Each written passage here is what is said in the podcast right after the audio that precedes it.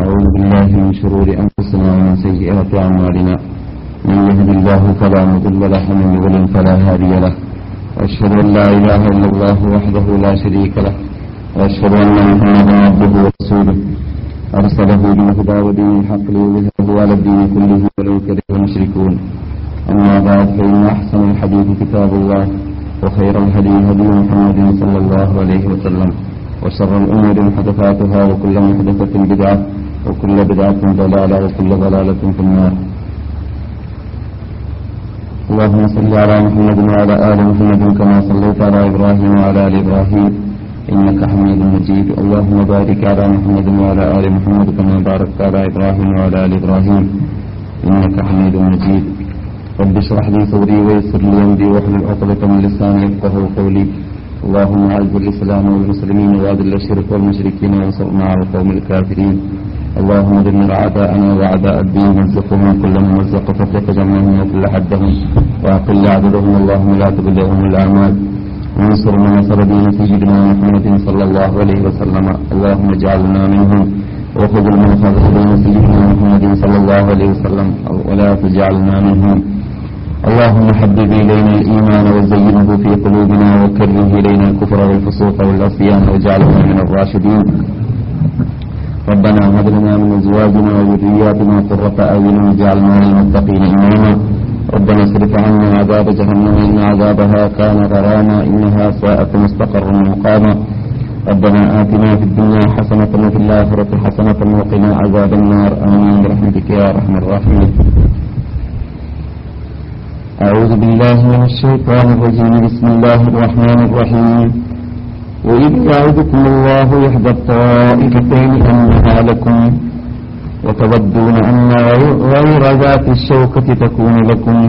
ويريد الله أن يحق الحق بكلماته ويقطع دابر الكافرين. ليحق الحق ويبطل الباطل ولو كره المجرمون. إذ تستغيثون ربكم فاستجاب لكم أن يمدكم بألف من الملائكة مردفين. وما جعله الله إلا بشرى ولتطمئن به قلوبكم. وما النصر إلا من عند الله إن الله عزيز حكيم.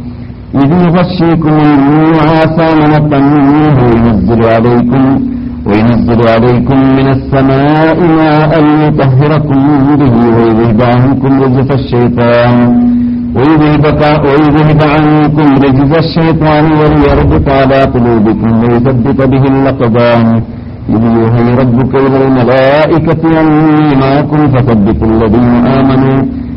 سيلقي في قلوب الذين كفروا الرعب فاضربوا فوق الأعناق. ബഹുമാനികളെ വിശുദ്ധ മദീനവാസികളെ ശ്രോതാക്കളെ സഹോദരന്മാരെ പണ്ഡിതന്മാരെ വിദ്യാർത്ഥികളെ സഹോദരികളെ അസ്സലാം വലൈക്കും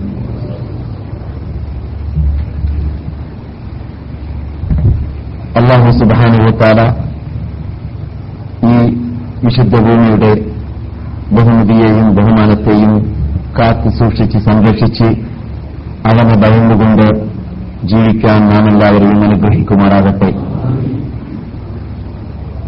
ഈ ക്ലാസ്സിൽ വെച്ചിട്ടും മറ്റും കേൾക്കുന്ന സതുപദേശങ്ങളെ ജീവിതത്തിൽ കഴിവിന്റെ പരമാവധി പകർത്താൻ നിന്നെ അള്ളാഹു അനുഗ്രഹിക്കട്ടെ.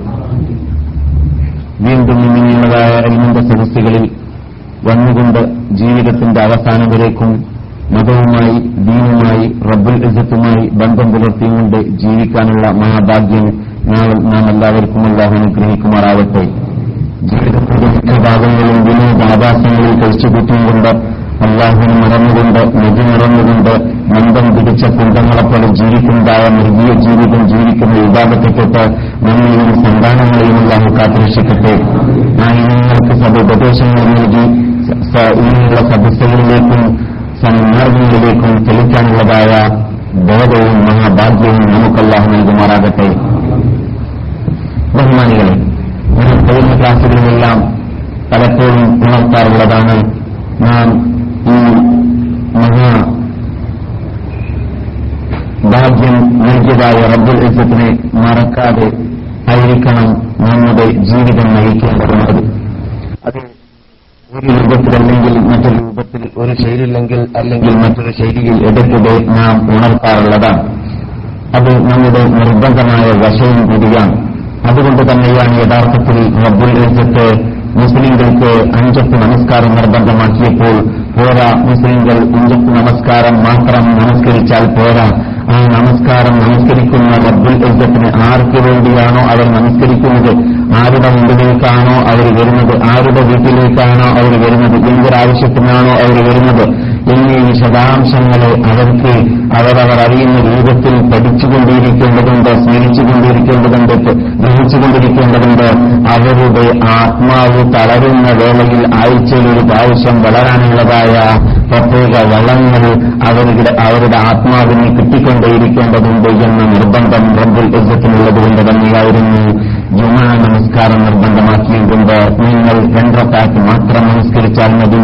നാലവത്താക്കിന് പകരം മറ്റു ഭാഗമാകുന്ന രണ്ടത്താക്കിൽ നിങ്ങൾ ഒരാഴ്ച ഒരാഴ്ച ഒരാഴ്ചയുടെ ഒരറ്റം മുതൽ മറ്റേ അറ്റം വരെ അഥവാ ശനിയാഴ്ച മുതൽ പിറ്റേത്തെ ദിവസം വ്യാഴാഴ്ച വരേക്കും അല്ലെങ്കിൽ വെള്ളിയാഴ്ച വരേക്കും നിങ്ങളുടെ ആത്മാവ് അഥവാ വല്ല നിലക്കും തളർന്നു പോയിട്ടുണ്ടെങ്കിൽ ആ ആത്മാവിന് വളർച്ചയുണ്ടാകാൻ വേണ്ടി എണ്ണി കേൾക്കേണ്ടതുണ്ട് വിജ്ഞാനം കേൾക്കേണ്ടതുണ്ട്. ആ ആത്മാവിനുള്ളതായ വളം അത് മാത്രമാണ് എന്നത് ലോക ലോക മുസ്ലിംകൾക്ക് പഠിപ്പിക്കാൻ വേണ്ടിയായിരുന്നു യഥാർത്ഥത്തിൽ ജുമായുടെ പുതുത എന്ന പേരിൽ നാം പറയുന്ന ആ പ്രസംഗം നിർബന്ധമാക്കിയിട്ടുള്ളത്. അങ്ങനെയുള്ളതായ പ്രസംഗത്തിന്റെ പ്രാരംഭത്തിൽ മുസ്ലിം ലോകത്തോട് മുസ്ലിം ലോക ഖത്തീബന്മാരോട് മുസ്ലിം ലോക പണ്ഡിതന്മാരോട് റബ്ബുൽ ഇസ്സത്ത് നബി നബിഗിന മുഹമ്മദ് സല്ലല്ലാഹു അലൈഹി വസല്ലം തങ്ങൾ മുഖേന പറയാൻ കൽപ്പിച്ചതെന്തായിരുന്നു? ഓരോ ഖത്തീബന്മാരും അവൻ അവന്റെ സ്വന്തം വാക്കിനോടും അഥവാ നഫ്സിനോടും ശരീരത്തോടും അവൻ ആരെയാണ്? ആരുടെ മുമ്പിലാണ് അവൻ പ്രസംഗിക്കുന്നത്? ആരെയാണ് അവൻ ആരിലേക്കാണ് അവന്റെ ശബ്ദത്തെ എത്തിക്കുന്നത്? അവരോടും തക്കോയെ സൂക്ഷിച്ച് തക്കോയെ തക്കോയുടെ ഉടമകളായി ജീവിക്കാനുള്ളതായ ആ കൽപ്പന കൽപ്പിക്കണമെന്ന് നിർബന്ധമായി ശാസിക്കുകയും ചെയ്തു. അതുകൊണ്ട് തന്നെ നാം സംസാരിക്കുമ്പോൾ ഇവിടെ സമ്മേളിക്കുന്ന സമ്മേളനത്തിന്റെ മെയിൻ പോയിന്റ് മെയിൻ പ്രശ്നം മെയിൻ തത്വം അത് തത്വ മാത്രമാണ്. അതിലൂടെ മാത്രമേ നമുക്ക് വിജയമുള്ളൂ അല്ലാത്ത പക്ഷം കുറെ കഥനക്കഥകളോ കുറെ പ്രസംഗങ്ങളോ കുറെ ചരിത്രങ്ങളോ കുറെ ഹിസ്റ്ററികളോ കുറെ ആയത്തുകളോ ഹദീസുകളോ മാത്രം കേട്ടതുകൊണ്ട് യാതൊരു പ്രയോജനവുമില്ല എന്നത് അള്ളാഹു സുബാനുഭവത്താല ഖുർആാനിലൂടെ. ജീവിതന്മാരെ അവർ തൗറാത്ത് തേറിയതിന്റെ ശേഷം തൗറാത്ത് അവരിലേക്ക് ഇറങ്ങിയതിന്റെ ശേഷം അവർ ആവശ്യപ്പെട്ടതനുസരിച്ച് ഇറങ്ങിയതിന്റെ ശേഷം അവർ ആ തൗറാത്തിലുള്ളതിന് ജീവിതത്തിൽ തകർത്താതെ തകർത്താതെ ജീവിച്ചതുകൊണ്ട് അള്ളാഹു അടങ്ങാത്ത ആ ആ അടങ്ങാത്ത കോപത്തോടുകൂടി ശാപത്തോടുകൂടി ശൈലിയോടുകൂടി സംസാരിച്ചതായ സംസാരത്തെ നമുക്ക് ഖുർആാനിൽ അറിയിച്ചിട്ടുള്ളതും നാം അതിലൂടെ പാഠം പഠിക്കാൻ വേണ്ടിയാണെന്ന് നാം സാധാരണ പറയാറുണ്ട്. مثل الذين حملوا التوراة ثم لم يحملوها كمثل الحمار يحمل أسفارا مثل الذين حملوا التوراة തൗറാത്തിന് നൽകപ്പെട്ട വിഭാഗം ആ നൽകപ്പെട്ട വിഭാഗത്തോട് തോറാത്തിന് നൽകപ്പെട്ടപ്പോൾ അവരുടെ കൂടെ ആ തൗറാത്തോട് കൂടി അയച്ചതായ നബി അവരോട് ശാസിച്ചതും ആ തോറാത്ത് കൽപ്പിച്ചതുമായ വിധി വിലക്കുകളെ അവർ ജീവിതത്തിൽ പകർത്താതെ ആ തൗറാത്തിന് വിലവെക്കാതെ അവർ ജീവിച്ചതുകൊണ്ട് കമഹലിൽ ഹിമാരി അവർ കവിതകളെ എന്ന് ജീവന്മാരെ കുറിച്ച് പറഞ്ഞു. എന്തിനാണിത് ഖുർആാനിൽ പറഞ്ഞത്? ഖുർആൻ നമുക്കറിഞ്ഞതാണ്. ജൂതന്മാർക്ക് അറിഞ്ഞതല്ല പക്ഷെ ഖുർആാനിലാണ് ഇത് അല്ലാഹു പറയുന്നത്. എന്ന് എന്ന് വെച്ചാൽ മുഹമ്മദ് നബിയുടെ ഉമ്മത്തികളായ നമ്മെ സംബന്ധിച്ചിടത്തോളം മന്ദം പിടിച്ച കുണ്ടങ്ങളായി ആ ഖുർആാനുള്ളത് ജീവിതത്തിൽ പകർത്താതെ ജീവിക്കുമ്പോൾ അള്ളാഹു നിന്ന് ജൂതന്മാരോടുള്ളതായ അതേ കോപ്പവും ശാപവും നമ്മോടുമുണ്ട്. പക്ഷേ നമ്മെ പ്രത്യേകം മാനിച്ചുകൊണ്ട് ബഹുമാനിച്ചുകൊണ്ട് ആ ശൈലി ആ ഭാഷ നമുക്ക് ഉപയോഗിക്കുന്നില്ല എന്ന് മാത്രമേ ഉള്ളൂ. എങ്കിലും നിങ്ങളും കഴുതകളെ എന്ന് വിളിക്കേണ്ട വിഭാഗമാണ് എന്നത് അള്ളാഹു പറയുമ്പോൾ ഇരിക്കുന്നു പക്ഷേ നിങ്ങളോട് പറയുന്നില്ല. ഞാനൊരു വിഭാഗത്തെ കഴുതകളെ എന്ന് പറഞ്ഞിരുന്നു.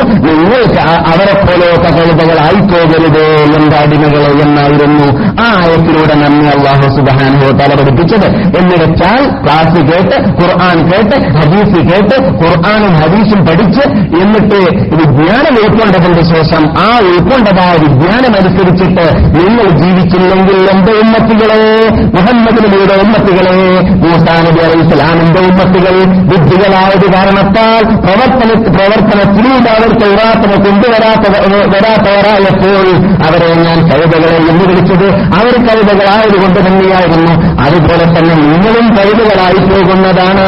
അതുകൊണ്ട് അങ്ങനെയുള്ളതായ നീചമായ നികൃഷ്ട നികൃഷ്ടരായ ജീവിതത്തിന്റെ ഉടമകൾ നിങ്ങളായി പോകരുത് എന്നത് പ്രത്യേകം നമ്മളോട് ഉണർത്താൻ വേണ്ടിയാണ്. അത് ഞാൻ സാധാരണ ഇവിടെ പറയാറുള്ളത്.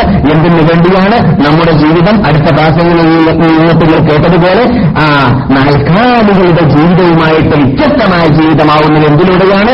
ബുദ്ധിയിലൂടെയാണ്. അള്ളാഹു സുബാനോത്താറ മലക്കുകൾക്ക് സൃഷ്ടിച്ചിട്ടുള്ളത് ബുദ്ധി മാത്രമാണ്. അവർക്ക് ശരീരത്ത് സൃഷ്ടിച്ചിട്ടില്ല ആഗ്രഹങ്ങൾ സൃഷ്ടിച്ചിട്ടില്ല. തിന്നണം കുടിക്കണം അല്ലെങ്കിൽ സംയോഗം ചെയ്യണം സമ്പർക്കം പുലർത്തണം പോലോത്തതായ ഉറങ്ങണം പോലോത്തതായ ഈ ഉറങ്ങൽ പോലോത്തതായ ആഗ്രഹങ്ങൾ ആശകൾ ശഹൃത്തുകൾ ഇല്ലായിരുന്നു അള്ളാഹു അവരെ സൃഷ്ടിച്ചപ്പോൾ. അതുകൊണ്ട് അവർ ശുദ്ധാത്മാക്കൾ എന്ന് നാം അവരെ കുറിച്ച് പറയുന്നു. മാലാസകളെക്കുറിച്ചും കുറിച്ചും മലക്കുകളെ കുറിച്ചും അതേപോലെ തന്നെ നാൽക്കാലി മൃഗങ്ങളെല്ലാം ശിക്ഷിച്ചപ്പോൾ അവർക്ക് ശരീരത്ത് എന്ന് പറയുന്ന സാധനം മാത്രമേ സൃഷ്ടിച്ചിട്ടുള്ളൂ അവർക്ക് ബുദ്ധിയില്ല. മലക്കുകൾക്ക് ബുദ്ധി മാത്രം ശരീരത്തില്ല നാൽക്കാലി മൃഗങ്ങൾക്ക് ശരീരത്ത് മാത്രം ബുദ്ധിയില്ല. ബുദ്ധിയില്ലാത്ത ശരീരത്തിന്റെ ഉടമകൾ മാത്രമായിട്ട് സൃഷ്ടിച്ചതുകൊണ്ട് അവർക്ക് കൂടുതൽ ചിന്തിക്കുകയാണെങ്കിൽ അവർ ചിന്തിക്കാറുള്ളത് ഇത് ഭക്ഷണം കഴിക്കണമെന്നോ അല്ലെങ്കിൽ സമ്പർക്കം പുലർത്തണമെന്നോ അല്ലെങ്കിൽ ഇറങ്ങണമെന്നോ അല്ലെങ്കിൽ മലമൂത്ര വിസരണം ജനം ചെയ്യണമെന്നോ ഉള്ളതായ ചില ആ നാൽക്കാല മൃഗങ്ങളെ ബാധിക്കുന്നതായ കാര്യങ്ങളല്ലാതെ അവർ ചിന്തിക്കാറില്ല. പക്ഷെ ഇത് രണ്ടുമല്ലാതെ മധ്യത്തിലൊരു വിഭാഗത്തെ അവർ സൃഷ്ടിച്ചു. ആ സൃഷ്ടിച്ച് സൃഷ്ടിച്ച സൃഷ്ടിച്ച വിഭാഗത്തിൽ രണ്ടാൾക്കും നൽകിയ നൽകിയതായ അഥവാ ശഹരത്ത് ഇവർക്ക് നൽകിയില്ല. ആർക്ക്? മലക്കുകൾക്ക് നൽകിയില്ല. പക്ഷേ അവർക്ക് ബുദ്ധി മാത്രമേ നൽകിയുള്ളൂ. പക്ഷേ അവർ അള്ളാഹു സുബാനുഭവത്താൽ വളരെ ഉന്നതയിൽ ഉയർത്തി അവന്റെ ശക്തികളിൽ ഏറ്റവും ഉന്നതരാക്കി ഉയർത്തിയതായ വിഭാഗം മുഹറബീങ്ങളായ മലക്കുകൾ എന്ന് പറയപ്പെടുന്നു. മറ്റൊരു വിഭാഗം നാൽക്കാലി മൃഗങ്ങൾ ഈ നാൽക്കാലി മൃഗങ്ങൾ ഏറ്റവും താഴ്ന്ന വിഭാഗവും അതിന്റെ മധ്യത്തിൽ സൃഷ്ടിച്ച മധ്യനിലയിൽ സൃഷ്ടിച്ച ഒരു വിഭാഗമാണ് രണ്ടെണ്ണവും നൽകിയിട്ടുണ്ട്. അതെന്താണ്? ബുദ്ധിയും അതേപോലെ തന്നെ ശൗരത്തും രണ്ടും നൽകിയിട്ട് സൃഷ്ടിച്ചത് അത് മനുഷ്യന്മാരെയാണ്. പക്ഷേ ഈ മനുഷ്യന്മാരെ സൃഷ്ടിച്ചു സൃഷ്ടിച്ചു എന്നതിനെ കുറിച്ച് സംസാരിച്ചപ്പോഴാണ് അള്ളാഹു സുബാനുഭവത്താല സത്യവാചകങ്ങൾ ഉപയോഗിച്ചുകൊണ്ട് ഒത്തീനി ഒത്തൂരി സീ നവഹാദൽ ബലബിൽ അമീൻ لقد خلقنا الإنسان في أحسن تقويم ثم رددناه أسفل سافلين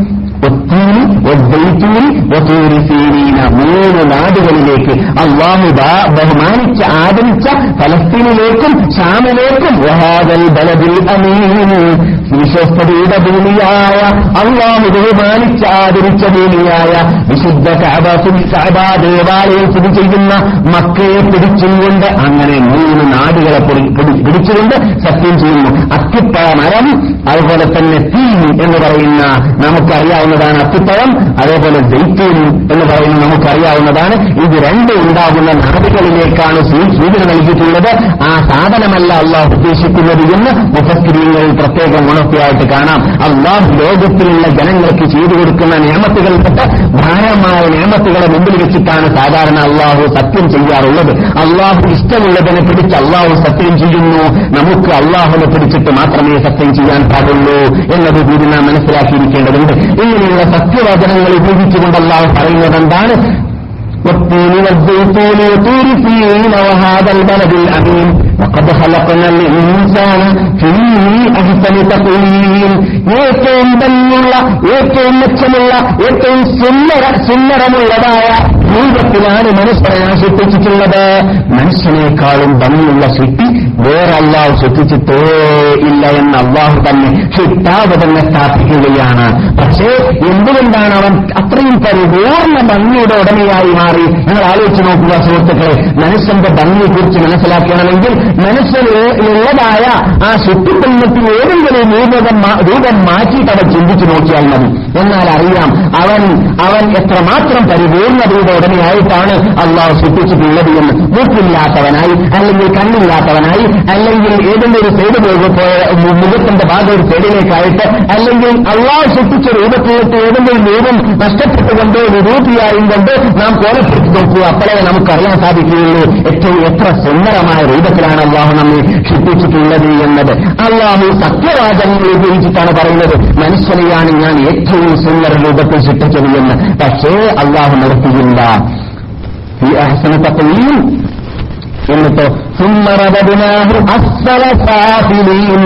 ഏറ്റവും ഉയർന്നവനായിട്ട് ഏറ്റവും സുന്ദരനായിട്ട് സൃഷ്ടിച്ചവനായ ഈ മനുഷ്യനെ അള്ളാഹു സുബാനോത്താള ഒന്നൊരിക്കലോ അവൻ നിൽക്കേണ്ടെടുത്തു നിന്നാൽ അവനെ ബുദ്ധി മാത്രം നൽകിയുകൊണ്ട് സൃഷ്ടിച്ചതായ മാലാക്കകളെക്കാളും അവനെ പൊക്കുന്നതാണ് മലക്കുകളെക്കാളും അവനെ ഉയർത്തുന്നതാണ് മലക്കുകളെല്ലാം മേലിൽ നിന്നുകൊണ്ട് നാം മനുഷ്യനായി ജീവിക്കുകയാണെങ്കിൽ മനുഷ്യൻ നിൽക്കേണ്ട എടുത്ത് നിന്നുകൊണ്ട് ജീവിക്കുകയാണെങ്കിൽ അഥവാ അള്ളാഹുവിന്റെ അടിമത്തം സ്വീകരിച്ചുകൊണ്ട് സമ്മതിച്ചുകൊണ്ട് അള്ളാഹുവിന്റെ മുമ്പിൽ അഞ്ചു നേരം തല കുറിച്ചുകൊണ്ട് അള്ളാഹുവിന്റെ വിധിവിലക്കുകളെ നമ്മുടെ ജീവിതത്തിൽ പകർത്തി പകർത്തിയുകൊണ്ട് അള്ളാഹുവിനെ ഭയന്നുകൊണ്ട് ജീവിക്കുകയാണെങ്കിൽ അള്ളാഹു സുബാനവത്തറ നമുക്ക് തയ്യാർ ചെയ്തു വെച്ചതായ രംഗകർമ്മങ്ങളിലേക്ക് നാം എത്തുമ്പോൾ മലക്കുകൾ ലൈനായിട്ട് രണ്ട് ഭാഗത്തിൽ നിന്നുകൊണ്ട് സ്വർഗത്തിൽ നിന്നിട്ട് അള്ളാഹുവിന്റെ മലക്കുകൾ ഈ അള്ളാഹു ബുദ്ധി മാത്രം നൽകി സൃഷ്ടിച്ച മലക്കുകൾ നമ്മളോട് പറയുന്നതാണ് സലാം.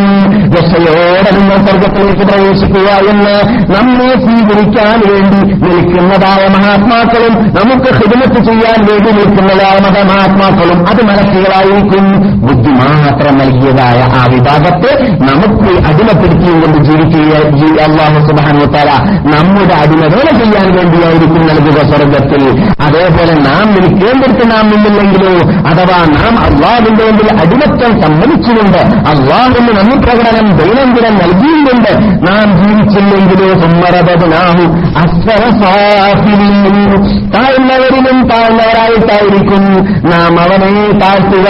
അവനെ ഏറ്റവും വിജയം നികൃഷ്ടനുമായിട്ട് അഥവാ നാൽക്കാലി മൃഗമുണ്ടല്ലോ. ഷഹിദത്ത് മാത്രം നൽകി അള്ളാഹ് സൃഷ്ടിച്ച നാൽക്കാലി മൃഗം.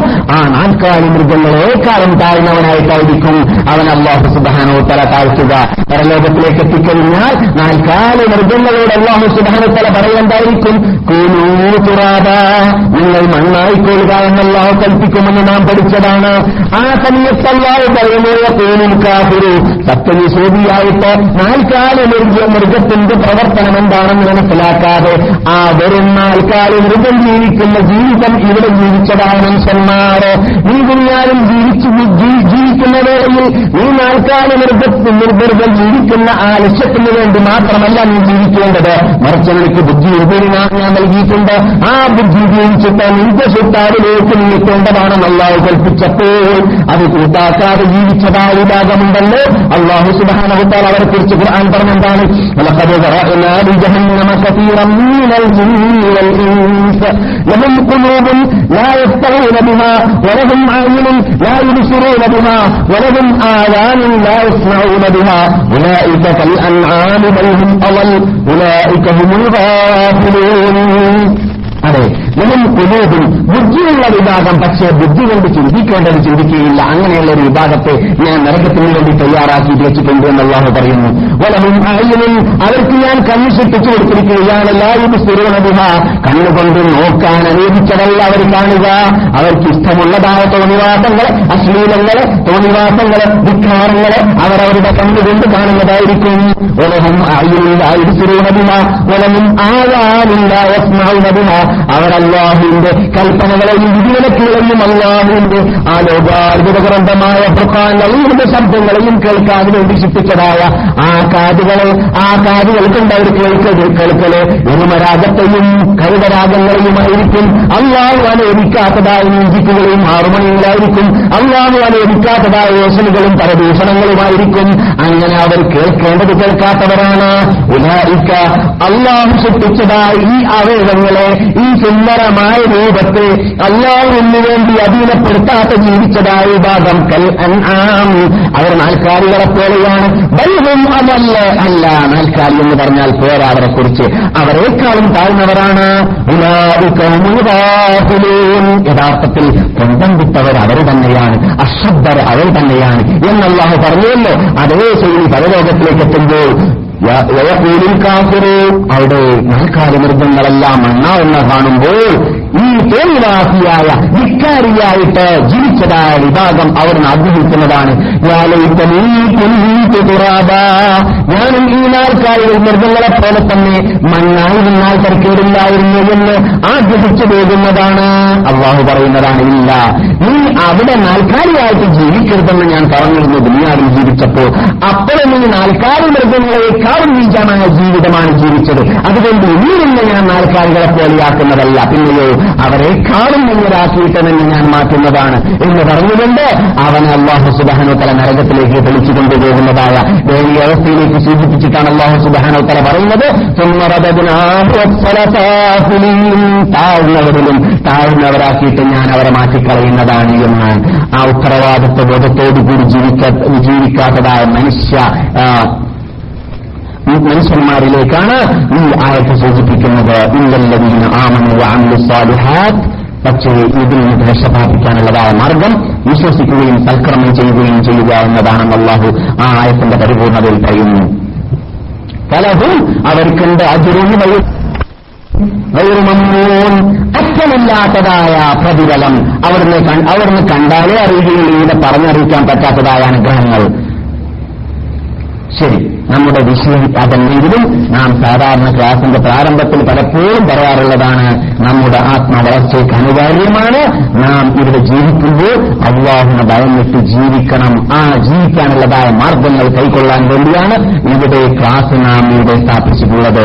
ആ ലക്ഷ്യം മുന്നിൽ വെച്ചിട്ടായിരിക്കണം നാം ക്ലാസ്സിൽ വരേണ്ടതും ക്ലാസ്സിൽ നിന്ന് തിരിച്ചു പോകേണ്ടതും. പോയി കഴിഞ്ഞാൽ നാം സ്വന്തം കാര്യം ചിന്താതാക്കിയിട്ട് ഉണ്ടാതാക്കിയിട്ട് മാത്രം ജീവിച്ചാൽ പോരാ. നമുക്കിവിടെ ക്ലാസ്സിൽ വരാനുള്ള ഭാഗ്യം നൽകിയതായ റബ്ബുൽ ഇസത്തിന് നന്ദി പ്രകടനം നടത്തേണ്ടത് ഇങ്ങനെയുള്ളതായ ഭാഗ്യം ലഭിക്കാൻ നമ്മുടെ മറ്റ് സുഹൃത്തുക്കൾക്കും ചാൻസ് ഉണ്ടാക്കി കൊടുക്കാൻ വേണ്ടി നാം പാടുപെടുക.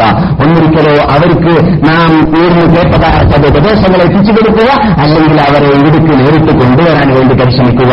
എന്നിട്ട് ഈ വിശുദ്ധ ഭൂമിയിൽ താമസിക്കാനുള്ളതായ ചാൻസ് നൽകിയ റബ്ബിൽ എത്തപ്പെട്ട എങ്ങനെയാണ് ടാക്സ് അടക്കേണ്ടത് എങ്ങനെയാണ് നന്ദി പ്രകടനം നടത്തേണ്ടത് എന്ന് അവർക്കും പഠിപ്പിച്ചു കൊടുക്കാൻ വേണ്ടി പരിശ്രമിക്കുക. അള്ളാഹു അതിനെ നമ്മെ അനുഗ്രഹിക്കുമാറാകട്ടെ. ബഹുമാനികളെ നാം ഇപ്പോൾ സംസാരിച്ചു വരുന്നത് നമ്മുടെ അനുശോചനീയതായ കണ്ണിലുണ്ടിയായ നബിഗുന മുഹമ്മദ് സല്ലാഹു അലൈ വസല്ലം തങ്ങളെക്കുറിച്ച് തങ്ങൾ വരുന്നതിന് മുമ്പ് മുമ്പ് തന്നെ ലോകത്തിൽ അള്ളാഹു ഉറച്ചതായ മറ്റു ഗ്രന്ഥങ്ങളിലൂടെ നൽകിയതായ സന്തോഷ വാർത്തകളെക്കുറിച്ചായിരുന്നു അത് സംസാരിച്ചപ്പോൾ നാം തോറാത്തിലേക്ക് പോയി ഇന്ത്യയിലേക്ക് പോയി ബഹീറിലേക്ക് പോയി മുൻ ഗ്രന്ഥങ്ങളിലേക്കെല്ലാം പോയി മുൻ ഗ്രന്ഥങ്ങളുടെ ഉടമകളിലേക്കും പോയി. അവരെക്കുറിച്ച് നമുക്ക് പഠിക്കാനുള്ളതായ നമ്മളറിയുന്ന കാര്യങ്ങളെല്ലാം നാം പഠിച്ചു. അവസാനം നാം ജീവിക്കുന്ന നാടാകുന്ന ഇന്ത്യയെ സംബന്ധിച്ചിടത്തോളം എല്ലാം കൂടി കലർന്നതായ ഒരു നാടാണ്. എല്ലാം മിക്സായ ഒരു നാടാണ്. മറ്റേത് രാഷ്ട്രത്തിലും ആ പ്രത്യേകതയില്ല ഇത് ഏഴാം നൂറ്റാണ്ടിലും ആറാം നൂറ്റാണ്ടിലും ജീവിച്ചതായ അൽ നീലലുവൽ നീഹൽ എന്ന് പറയുന്ന ഒരു ഗ്രന്ഥം രചിച്ചതായ ഷെഹറുസ്ഥാനി തന്നെ പറഞ്ഞതായിട്ട് ഞാൻ കണ്ടിരുന്നു അദ്ദേഹം ഏഴാം നൂറ്റാണ്ടിലോ ആറാം നൂറ്റാണ്ടിലോ ജീവിച്ച ഒരാളാണ്. അതിന് ചിലപ്പോൾ അതിന് മുമ്പായിരിക്കാനാണ് സാധ്യത. എന്റെ ഓർമ്മ ഞാനിപ്പോൾ ശരിക്കും ഓർക്കുന്നില്ല. ചുരുക്കത്തിൽ ആ കാലഘട്ടത്തിൽ ജീവിച്ചാളെന്ന് ഗ്രന്ഥം രചിച്ചപ്പോൾ എഴുതിയതായിരുന്നു ലോകം മൂന്ന് വാദമാണെന്നാണ്. അൽ അറബ് അറബികൾ അൽ അജമു അനറബികൾ അൽ ഹിന്ദു ഇന്ത്യക്കാരൻ. അനറബികളിൽ പെടുത്തിയിട്ടുള്ള ഇന്ത്യക്കാരൻ. മൂന്ന് ഓഹരി വെച്ചിട്ട് ഓരോ ഓഹരിയാണ് ഇന്ത്യയെ മാറ്റിയത്. കാരണം എല്ലാം മിക്സ് ആയതാണ് ഇന്ത്യ എന്ന് പറഞ്ഞാൽ. ഇന്ത്യയുടെ ഉത്ഭവം നോക്കിയാൽ തന്നെ അങ്ങനെയാണെന്ന് നിങ്ങൾക്കറിയാം. അത് ഞാൻ പറഞ്ഞാൽ നിങ്ങൾക്ക് നിങ്ങൾക്കറിയുന്നത്ര ചിലപ്പോൾ നിങ്ങൾക്ക് മനസ്സിലാക്കാൻ സാധിച്ചോളമില്ല ഇന്ത്യയെക്കുറിച്ച്. ആര്യന്മാർ എന്ന പേരിൽ ഒരു വിഭാഗം ചെന്നത് ചരിത്രകാരന്മാർ പറയുന്നു. കറുത്ത കടലിന്റെ പരിസരത്തിൽ ജീവിക്കുന്ന വിഭാഗം പല ഇനങ്ങളും കൂട്ടത്തോട് കൂടി തുർക്കിയുടെ ഒരു സൈഡിൽ കൂടി ഇറാന്റെ മറ്റേ സൈഡിൽ കൂടി അവർ അഫ്ഗാനിന്റെ ഒരു ഭാഗത്തിലേക്ക് എത്തുകയും അവിടെ കുടിയേറി പാർക്കുകയും അവിടെ നിന്ന് പിന്നെ പാകിസ്ഥാനിലേക്ക് എത്തുകയും പാകിസ്ഥാൻ സിന്ധ് ഭാഗത്തിൽ കൂടി കുടിയേറി പാർക്കുകയും അവിടെ ഉണ്ടായിരുന്ന ദ്രാവിഡന്മാർ എന്ന് പറയുക അങ്ങനെയുള്ളതായ അവിടുത്തെ സ്ഥിരം മുമ്പ് താമസിച്ചിരുന്ന വിഭാഗത്തെ കീഴടക്കിയിട്ട് അവരെ അടിമ അടിമക്കാരാക്കി അടിമകളാക്കിയിട്ട് ഈ ആര്യന്മാരെ അവിടെ കീഴടക്കി അവസാനം അവരുടെ പ്രതാപവും അവരുടെ കൈകടത്തലും ഇന്ത്യയിലേക്ക് ബാധിക്കുകയും അവസാനം അവർക്ക് ഇനി ഇവിടെ സാമ്രാജ്യം ഉണ്ടാക്കാൻ സാധിക്കുമെന്ന് കണ്ടപ്പോൾ അവർ അവിടെയുള്ളതായ വിഭാഗത്തിന്റെ മുമ്പിൽ ഒരു പ്രത്യേക ജീവിത നിയമങ്ങൾ ഉണ്ടാക്കിയതിനു ശേഷം ആ ജീവിത നിയമങ്ങൾ ഉണ്ടാക്കുന്ന ഇനത്ത് നാലിന്റെ ഭാഗമാക്കിയിട്ട് മനുഷ്യന്മാരെ പിരിക്കുകയും അതിനകത്ത് ഒന്നാമത്തെ ഭാഗമാണ് ഒന്നാമത്തെ ഇനമാണ് ഒന്നാമത്തെ തപസയാണ് ബ്രാഹ്മണന്മാരെന്ന് പറയുന്നത്. പിന്നെ അവസാനത്തെ തബക്കയാണ് ശൂദ്രന്മാർ അല്ലേ ആ ഏറ്റവും താഴ്ന്ന തബക്ക അങ്ങനെ നാല് ഓഹരികളാക്കി മാറ്റുകയും ചെയ്തു എന്നതും ഈ വിഭാഗങ്ങൾ എല്ലാം കൂടി ഒരു ഇനങ്ങളാണ്. ബുസ്തുനസർ എന്ന് പറയുന്ന വേൾഡ് കീഴടക്കിയ ഒരു വ്യക്തി എന്ന പേരിൽ അറിയപ്പെടുന്ന ഒരു അമസം ഉണ്ടായിരുന്നു. അദ്ദേഹത്തിന്റെ കാലഘട്ടത്തിൽ ഇന്ത്യയിൽ പലരും എത്തിയിരുന്നു. ഇന്ത്യയിൽ അവന്റെ അപകടം എത്തിയിരുന്നു. അതുപോലെ തന്നെ ദുൽഖർണൈൻ എന്ന് പറയുന്ന പേരിൽ അറിയപ്പെട്ടിരുന്നതായ ഒരു മഹാനേതാവ് ഉണ്ടായിരുന്നു. അള്ളാഹു ഖുർആാനിലൂടെ സൂചന നൽകിയ. അദ്ദേഹം ലോകത്തിന് നാനാഭാഗത്തും സഞ്ചരിച്ചുകൊണ്ട് ഭരണം നടത്തിയ വ്യക്തിയായിരുന്നു അദ്ദേഹത്തിന്റെ കാലഘട്ടവും ഈ യേശുക്രിസ്തുവിന്റെ ഈസാ നബി ഇസ്ലാമിന്റെ കാലഘട്ടത്തിന് ഇത് നൂറ്റാണ്ടുകൾ മുമ്പ് വന്നതായിരുന്നു. അദ്ദേഹത്തിന്റെ കാലഘട്ടത്തിലും ഇന്ത്യയിലെ വിഭാഗം കടന്നുകൂടിയിരുന്നു. അദ്ദേഹം വന്നിട്ട് അവിടെ ഭരണകൂടം നടത്തുവാനും അദ്ദേഹത്തിന്റെ ഭരണത്തെ ഭരണത്തിന് കീഴിൽ അണിനർത്തിക്കാനും അദ്ദേഹം പരിശ്രമിച്ചിരുന്നു എന്നൊക്കെ ചരിത്രത്തിൽ കാണുന്ന ചുരുക്കത്തിൽ എല്ലാവർക്കും അവരുടെ കൈവണ്ടി എന്നർത്ഥം അതുകൊണ്ട് എല്ലാവരുടെ ഇത് ദീനന്റെ ദീനന്റെ രത്നച്ചുരുക്കമോ അല്ലെങ്കിൽ ആ ദീനിലുള്ളതായ അവശിഷ്ടങ്ങളോ ഇന്ത്യയിൽ കാണാം. അതുകൊണ്ട് തന്നെയാണ് ഇന്ത്യയിലുള്ളതായ വേദികൾ ഇന്ത്യയിലുള്ളതായ ഗ്രന്ഥങ്ങൾ ഇന്ത്യയിലുള്ളതായ പുരാണങ്ങൾ ഇന്ത്യയിലുള്ളതായ വേദങ്ങൾ മറച്ചു നോക്കുകയാണെങ്കിൽ ലോകത്തിന്റെ രക്തചുരുക്കം അവിടെ കാണുന്നു. അവിടെ പറയുന്നതായ എന്ത് പരിശോധിച്ച് നോക്കുകയാണെങ്കിലും ഇവിടെ വന്നതായ നടിമാരുടെ ഹിസ്റ്ററികൾ മുഴുവനും അവിടുത്തെ ഗ്രന്ഥങ്ങളിൽ കാണാം. ഇനി വരാ- വരാൻ പോകുന്ന സംഭവങ്ങളും അവിടുത്തെ ഹിസ്റ്ററികളിൽ ഗ്രന്ഥങ്ങളിൽ കാണാം. ഹിന്ദുക്കളുടെ ഗ്രന്ഥങ്ങളിലാണ് ഞാൻ പറയുന്നത്. അവ- അവ- അവിടെയുള്ളതായ മതത്തിന്റെ ഉടമകൾ റീക്കാർഡാക്കി വെച്ചതായിട്ട് കാണാം. അള്ളാഹുവിന്റെ റസൂൽ വരുന്നതിന് മൂവായിരം വർഷങ്ങൾക്ക് മുമ്പ് എഴുതിയതായ ഗ്രന്ഥങ്ങളെക്കുറിച്ച് നാം കഴിഞ്ഞ ക്ലാസ്സിലൂടെ സൂചിപ്പിച്ചു. അതിൽ ചില ഭാഗങ്ങൾ ഇനിയും നാം കേൾക്കാൻ ശേഷിക്കുന്നു. ആ ഭാഗങ്ങൾ കൂടി കൂടി പറഞ്ഞതിന് ശേഷം നമുക്ക് ലഭിക്കുന്ന മുഹമ്മദ് സല്ലാഹു അലൈഹി വസല്ലം തങ്ങളുടെ ദേഹത്തിന്റെ അഥവാ നബി നബി നബിക്ക് നുബൂത്ത് കിട്ടാൻ പോകുന്നതായ ആ ഭാഗങ്ങളിലേക്കും നബിയുടെ ജനനത്തിലേക്കും നബിയുടെ മാതാപിതാക്കളിലേക്കും ഇരുസല്ലാഹു സല്ലല്ലാഹു അലൈഹി വസല്ലം തങ്ങൾ ജനിച്ച നാട്ടിലേക്കും നബി സല്ലല്ലാഹു അലൈഹി വസല്ലം തങ്ങളുടെ ദാവത്തിലേക്കും നമുക്ക് നീങ്ങാം. അതിൽ നിന്നൊക്കെ പഠിക്കേണ്ട പാഠങ്ങൾ നമുക്ക് പഠിക്കാം. അതിന് അള്ളാഹു അനുഗ്രഹിക്കുമാറാവട്ടെ ഭഗവതി പുരാണം എന്ന് പറയുന്ന പുരാണത്തിൽ നാം കഴിഞ്ഞ ക്ലാസ്സിൽ പറഞ്ഞതായ അതേ പുരാണത്തിൽ തന്നെ വീണ്ടും തുടരുകയാണ്. നബിഗുന മുഹമ്മദ് സല്ലല്ലാഹു അലൈഹി വസല്ലം തങ്ങളെക്കുറിച്ച് സൂചന നൽകിയുകൊണ്ട് അവിടെ അറബിയിൽ ഉദ്ഘാടനാവാൻ പോകുന്നതായ ദൂതന്റെ ഉമ്മ പ്രസവിച്ച ശേഷം മുഹമ്മദ് നബിയെ ആ ദൂതൻ പ്രസവിച്ച ശേഷം മരിക്കുന്നതാണ്. വാപ്പ പ്രസവിക്കുന്നതിന് മുൻപ് മരിക്കുന്നതാണ് എന്ന് അവരുടെ ഗ്രന്ഥങ്ങളിൽ സ്ഥിരീകരിക്കപ്പെട്ടിരിക്കുകയാണ്. അത് നമുക്കറിയാവുന്ന യാഥാർത്ഥ്യമാണ് നാം അറിഞ്ഞിരിക്കേണ്ടതുമാണ്. ബഹുമാനപ്പെട്ട അനുബിജുന മുഹമ്മദ് സല്ലാഹു അലൈ വസല്ലം തങ്ങളുടെ പിതാവ് അബ്ദുൽ മുത്തലിബ് എന്ന് പറയുന്ന വലിയ പിതാവ് വലിയാപ്പ മകനാകുന്ന അബ്ദുള്ളയെ ഷാമിലേക്ക് കച്ചവടത്തിന് വേണ്ടി അല്ലെങ്കിൽ യൂസുരീബിലേക്ക് എന്ന് പറഞ്ഞാൽ മദീന. മദീനയുടെ പേരെന്താണ്? യേസുരി എന്നാണ് ജാഹിദിയ കാലഘട്ടത്തിലുള്ള പേര് യേസുരി എന്നാണ് അള്ളാഹുന്റെ റസൂൽ വെച്ച ഇസ്ലാമിലുള്ള ഇസ്ലാമിക പേരാണ് അൽ മദീന എന്ന് പറയുന്നത്. അല്ലെങ്കിൽ മദീനത്തു റസൂലില്ലാഹി സല്ലാഹു അലൈഹി വസല്ലം എന്ന പേരിൽ അറിയപ്പെടുന്നത് അത് ഇസ്ലാമിക പേരാണ്. മുൻപുണ്ടായിരുന്ന പേര് യസ്രീബ് എന്നായിരുന്നു. യസ്രീബിലേക്ക് അബ്ദുള്ള വന്നിട്ട് ഇവിടെ നിന്ന് മദീനയിൽ വെച്ചിട്ട് ആയിരുന്നു ആര് മരിച്ചിരുന്നത്? അബ്ദുള്ള എന്ന വ്യക്തി മരിച്ചിരുന്നത് റസൂലുള്ളാഹി സ്വല്ലല്ലാഹു അലൈഹി വസല്ലം തങ്ങൾ തങ്ങൾ തങ്ങളപ്പോൾ അവരുടെ മാതാവിന്റെ തള്ളയിലാണ്. അവരെ ജനിക്കപ്പെട്ടിട്ടില്ല.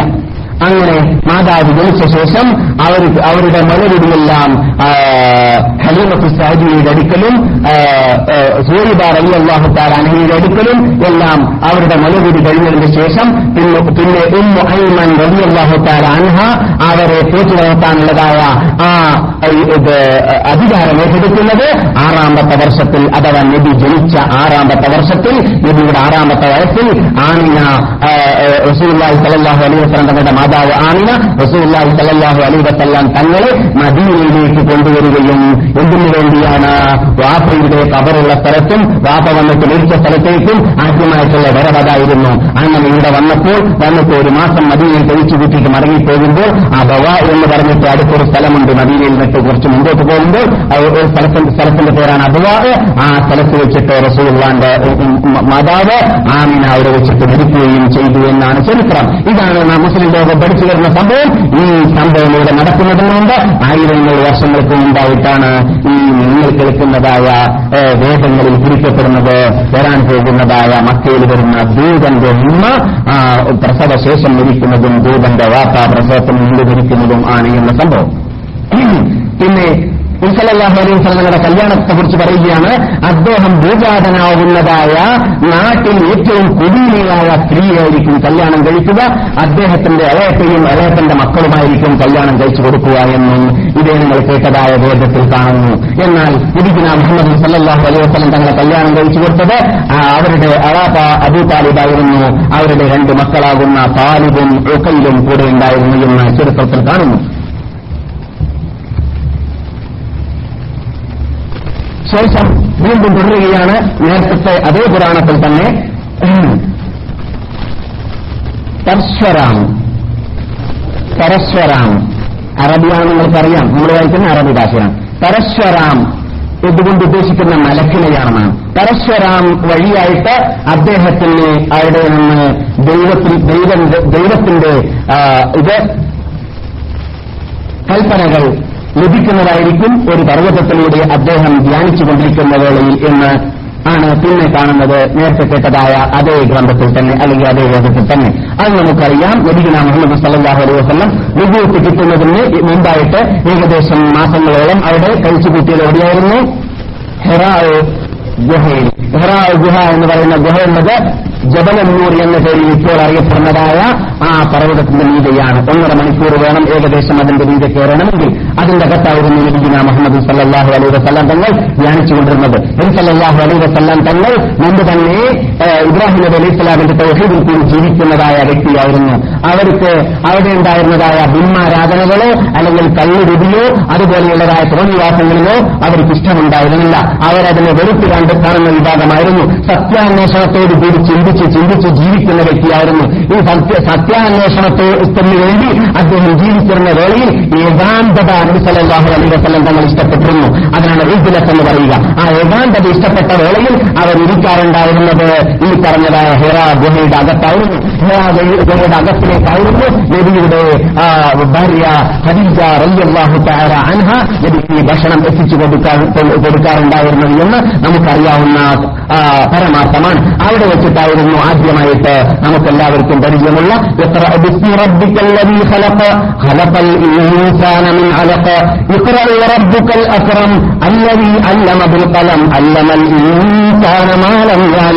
ഈ ആയത്ത് ആദ്യമായിട്ട് ഇറങ്ങുന്നത് ഇവിടെ വെച്ചിട്ടായിരുന്നു? അത് ജബൽ നൂറ് എന്ന ആ പ്രകാശത്തിന്റെ പർവതത്തിന് വെച്ചിട്ടായിരുന്നു. ആ വേളയിൽ ആദ്യമായിട്ട് നേരത്തെ കേട്ടതായ പരശുരാമൻ എന്ന് അവർ വിശേഷിപ്പിച്ച ജിബ്രീൽ അലൈഹി സ്വലാമിനെ കണ്ടത്.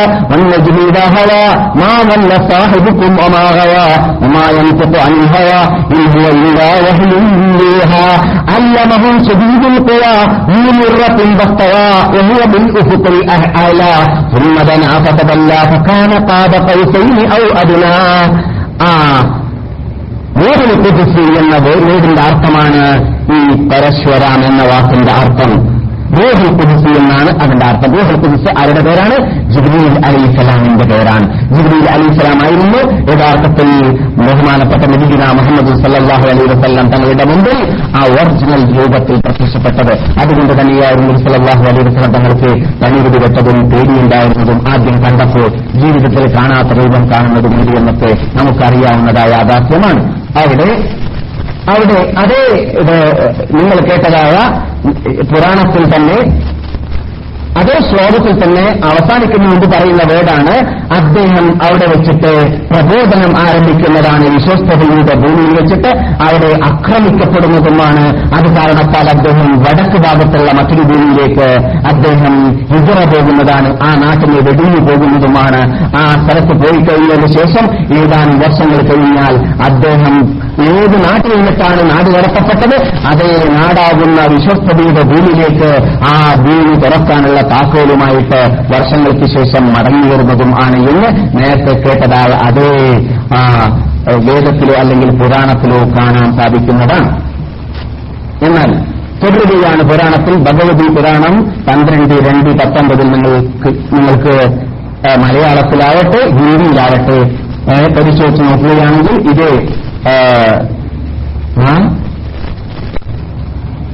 സംശയങ്ങളുണ്ടെങ്കിൽ അല്ലെങ്കിൽ തെറ്റ് തിരുത്താനുണ്ടെങ്കിൽ പറയാൻ ആദ്യം തന്നെ പറഞ്ഞിരിക്കുകയാണ് നമ്മൾ അറബ് പുസ്തകത്തിലൂടെയാണ് വായിച്ചതും പഠിച്ചതും. ഫറസൻ തയ്യാറൻ എന്നാണ് അതിന്റെ പരിഭാഷ. എന്ന് പറഞ്ഞാൽ പറക്കുന്നതായ കുതിരയെ അദ്ദേഹത്തിന് നൽകപ്പെട്ടിട്ടുണ്ട് എന്ന്. ഈ ദൂതന് പറക്കുന്ന കുതിരയെ നൽകപ്പെട്ടിട്ടുണ്ട്. ബുറാഖിലേക്കുള്ള സൂചനയാണ് എന്നാണ് മനസ്സിലാക്കാൻ സാധിച്ചത്. നബിസല്ലാഹു അലൈ വസ്ലം തങ്ങൾക്ക് അള്ളാഹു നൽകിയതായ വാഹനങ്ങളിൽപ്പെട്ടതാണ് ബുറാഖ്. ഇത് പറക്കുന്നതായ ഇത് കുതിര എന്ന് അതിനെ അവരുടെ ഭാഷയിൽ വിശേഷിപ്പിക്കാം. നബിസല്ലാഹു അലൈഹി വസ്ലം തങ്ങൾക്ക് നൽകപ്പെട്ട ബുറാഖിന്റെ പ്രത്യേകത ഇത് പുരാണത്തിൽ പറയുകയാണ് സയസീർ ഫിൽ അർലി സമാവാത്ത് സഭ ഏഴ് ആകാശങ്ങളിലും ഭൂമിയിൽ കൂടിയും അത് പറക്കുന്നതായിരിക്കും എന്ന് പറയുന്നു. ഖുറാഖിനെ കുറിച്ച് നബിസലാസങ്ങൾ പറയുകയാണ് ബൈനൽ ഫറഫി അസ്ര അമിനൽ ബർഫി കുതിരയേക്കാളും ചെറുതും തട്ടുകുതിരയേക്കാളും വലുതുമുള്ളതാണ്. അതുപോലെ തന്നെ ബർത്തിനേക്കാളും മിന്നലിനേക്കാളും കൂടുതൽ സ്പീഡുള്ള സാധനവുമാണ്. അതിന്റെ കണ്ണ് ആ വാഹനത്തിന്റെ കണ്ണെത്തുന്ന എടുത്ത് അതിന്റെ കാലെത്തുന്നതാണ്. അത്രയും പെട്ടെന്ന് അത് ഓടുന്നതാണ്. അതിനെക്കുറിച്ചാണ് അള്ളാഹു സുബാനവത്താല നബീന മുഹമ്മദ് സല്ലാഹു അലൈ വസല്ലം തങ്ങളെ ഏറ്റവും ക്ഷീണതനായി ഏറ്റവും വിഷമിച്ച് ഏറ്റവും ഹൃദയത്തിൽ ദുഃഖിക്കേണ്ടി വന്നതായ രംഗം താഴ്ത്തിൽ പോയിട്ട് കല്ലേറ് കൊണ്ടിട്ട് നബി സല്ലാഹു അലൈ വസ്ലം തങ്ങളുടെ റസാക്കപ്പെട്ട തലയിൽ നിന്നിട്ട് ചോര കുത്തിയിടിച്ചതായ വേളയിൽ നബി സല്ലാഹു അലൈ വസല്ലം തങ്ങൾ ഒരു അമുസ്ലിമിന്റെ കീഴിൽ അഭയത്തിൽ അവിടെ മക്കയിലേക്ക് വീണ്ടും മടങ്ങിയിറങ്ങേണ്ടി വന്നതായ സന്ദർഭത്തിൽ അള്ളാഹു സുബാനോത്തല നബിയെ ഒഴിവാക്കിയിട്ടില്ല. നബിയുടെ പിന്നിൽ തന്നെ നബിയുടെ കൂടെ തന്നെ നബിയെ സഹായിച്ചുകൊണ്ട് ഉണ്ട് എന്ന് പഠിപ്പിച്ചു കൊടുക്കാൻ വേണ്ടിയിട്ട് അള്ളാഹു സുബാനോത്തല ആ പരീക്ഷണത്തിന്റെ ഉത്തുല്യ സ്വരൂപത്തിലേക്ക് എത്തിയതായ നബിസല്ലാഹു വസല്ലം തങ്ങൾക്ക് സമ്മാനമായിട്ട് നൽകിയതായിരുന്നു എന്ത് അള്ളാഹുവിന്റെ അടുക്കിലേക്ക് കൊണ്ടുപോകാൻ വേണ്ടിയുള്ളതായ പ്രത്യേക ആ സർക്കിറ്റ് അല്ലെങ്കിൽ ആ സഞ്ചാരം. അതിനെക്കുറിച്ചാണ് അള്ളാഹു സുബാനോത്തല ഖുർആാനിലൂടെ الذي يسرى بعبده ليلا من المسجد الحرام إلى المسجد الأقصى الذي باركنا حوله لنريه من آياتنا إنه هو السميع البصير. أسرى بعبده ليلا من المسجد الحرام إلى المسجد الأقصى مسجد الحرام വെച്ചിട്ട് മസ്ജിദ് അൽ അക്സയിലേക്ക് രാപ്രയാണം നടത്തിയതായ നേതാവ് റബ്ബുൽ ഇസ്സത്ത് പരിശുദ്ധനത്രേ ആരെ ആരെയാണ് നടത്തിയത് അവന്റെ അവന്റെ അടിമയെ അഥവാ നബി സല്ലല്ലാഹു അലൈഹി വസല്ലം തങ്ങളിൽ നബി പറയുന്നു ജിബ്രീലിന്റെ അടുക്കൽ ബുറാഖുമായിട്ട് വന്നു എന്ന് ആ ബുറാഖ് വന്നതും ബുറാഖ് വന്നതിന് ശേഷം നബി സല്ലല്ലാഹു അലൈഹി വസല്ലം തങ്ങളുടെ അടുക്കലേക്ക് ജിബ്രീൽ ഇറങ്ങിയതും എന്നിട്ട് ബുറാഖിൽ കയറ്റിയതും എന്നിട്ട് ഹിജ്റ ആ, ഇത് ഇസ്രായേൽ ആരംഭിച്ചതും തുടർന്ന് മെഹറാജ് ആരംഭിച്ചതും ഹിജറ ലോഡ്ജിൽ വെച്ചിട്ട് നാം വിശദീകരിച്ചുകൊണ്ട് ഇസ്ര മെഹറാജ് എന്ന അതേ കൂടി ഒരു ക്ലാസ് ഏകദേശം ഒന്ന് ഒന്നര വർഷങ്ങൾ മുമ്പ് ഒന്നര വർഷം മുമ്പ് നടത്തിയിട്ടുണ്ട്. ആ കേസറ്റിലേക്ക് മടങ്ങിയാൽ വിശദീകരണം കേൾക്കാം. നമ്മുടെ ചർച്ചാ വിഷയം അതല്ല. ചുരുക്കത്തിൽ ഈ സംഭവത്തിലേക്ക് വരേക്കും സൂചനയുണ്ട്. ആരുമെടുക്കൽ ആയിരം എന്നിലും പരം ജന ആൾക്കാരുണ്ടെന്ന് വാദിക്കുന്നതായ വിഭാഗമാകുന്ന ഹിന്ദുക്കളുടെ ഗ്രന്ഥത്തിന്റെ ഗ്രന്ഥത്തിന്റെ അകത്ത് എന്നത് പറയാൻ വേണ്ടിയാണ് നാം ഇത് പറഞ്ഞത്. നേരത്തെ പറഞ്ഞ അതേ വേദത്തിൽ തന്നെ പന്ത്രണ്ട് നൂറ്റി പന്ത്രണ്ട് നൂറ്റി തൊണ്ണൂറ് ഇരുപത്. അതിൽ പറയുകയാണ്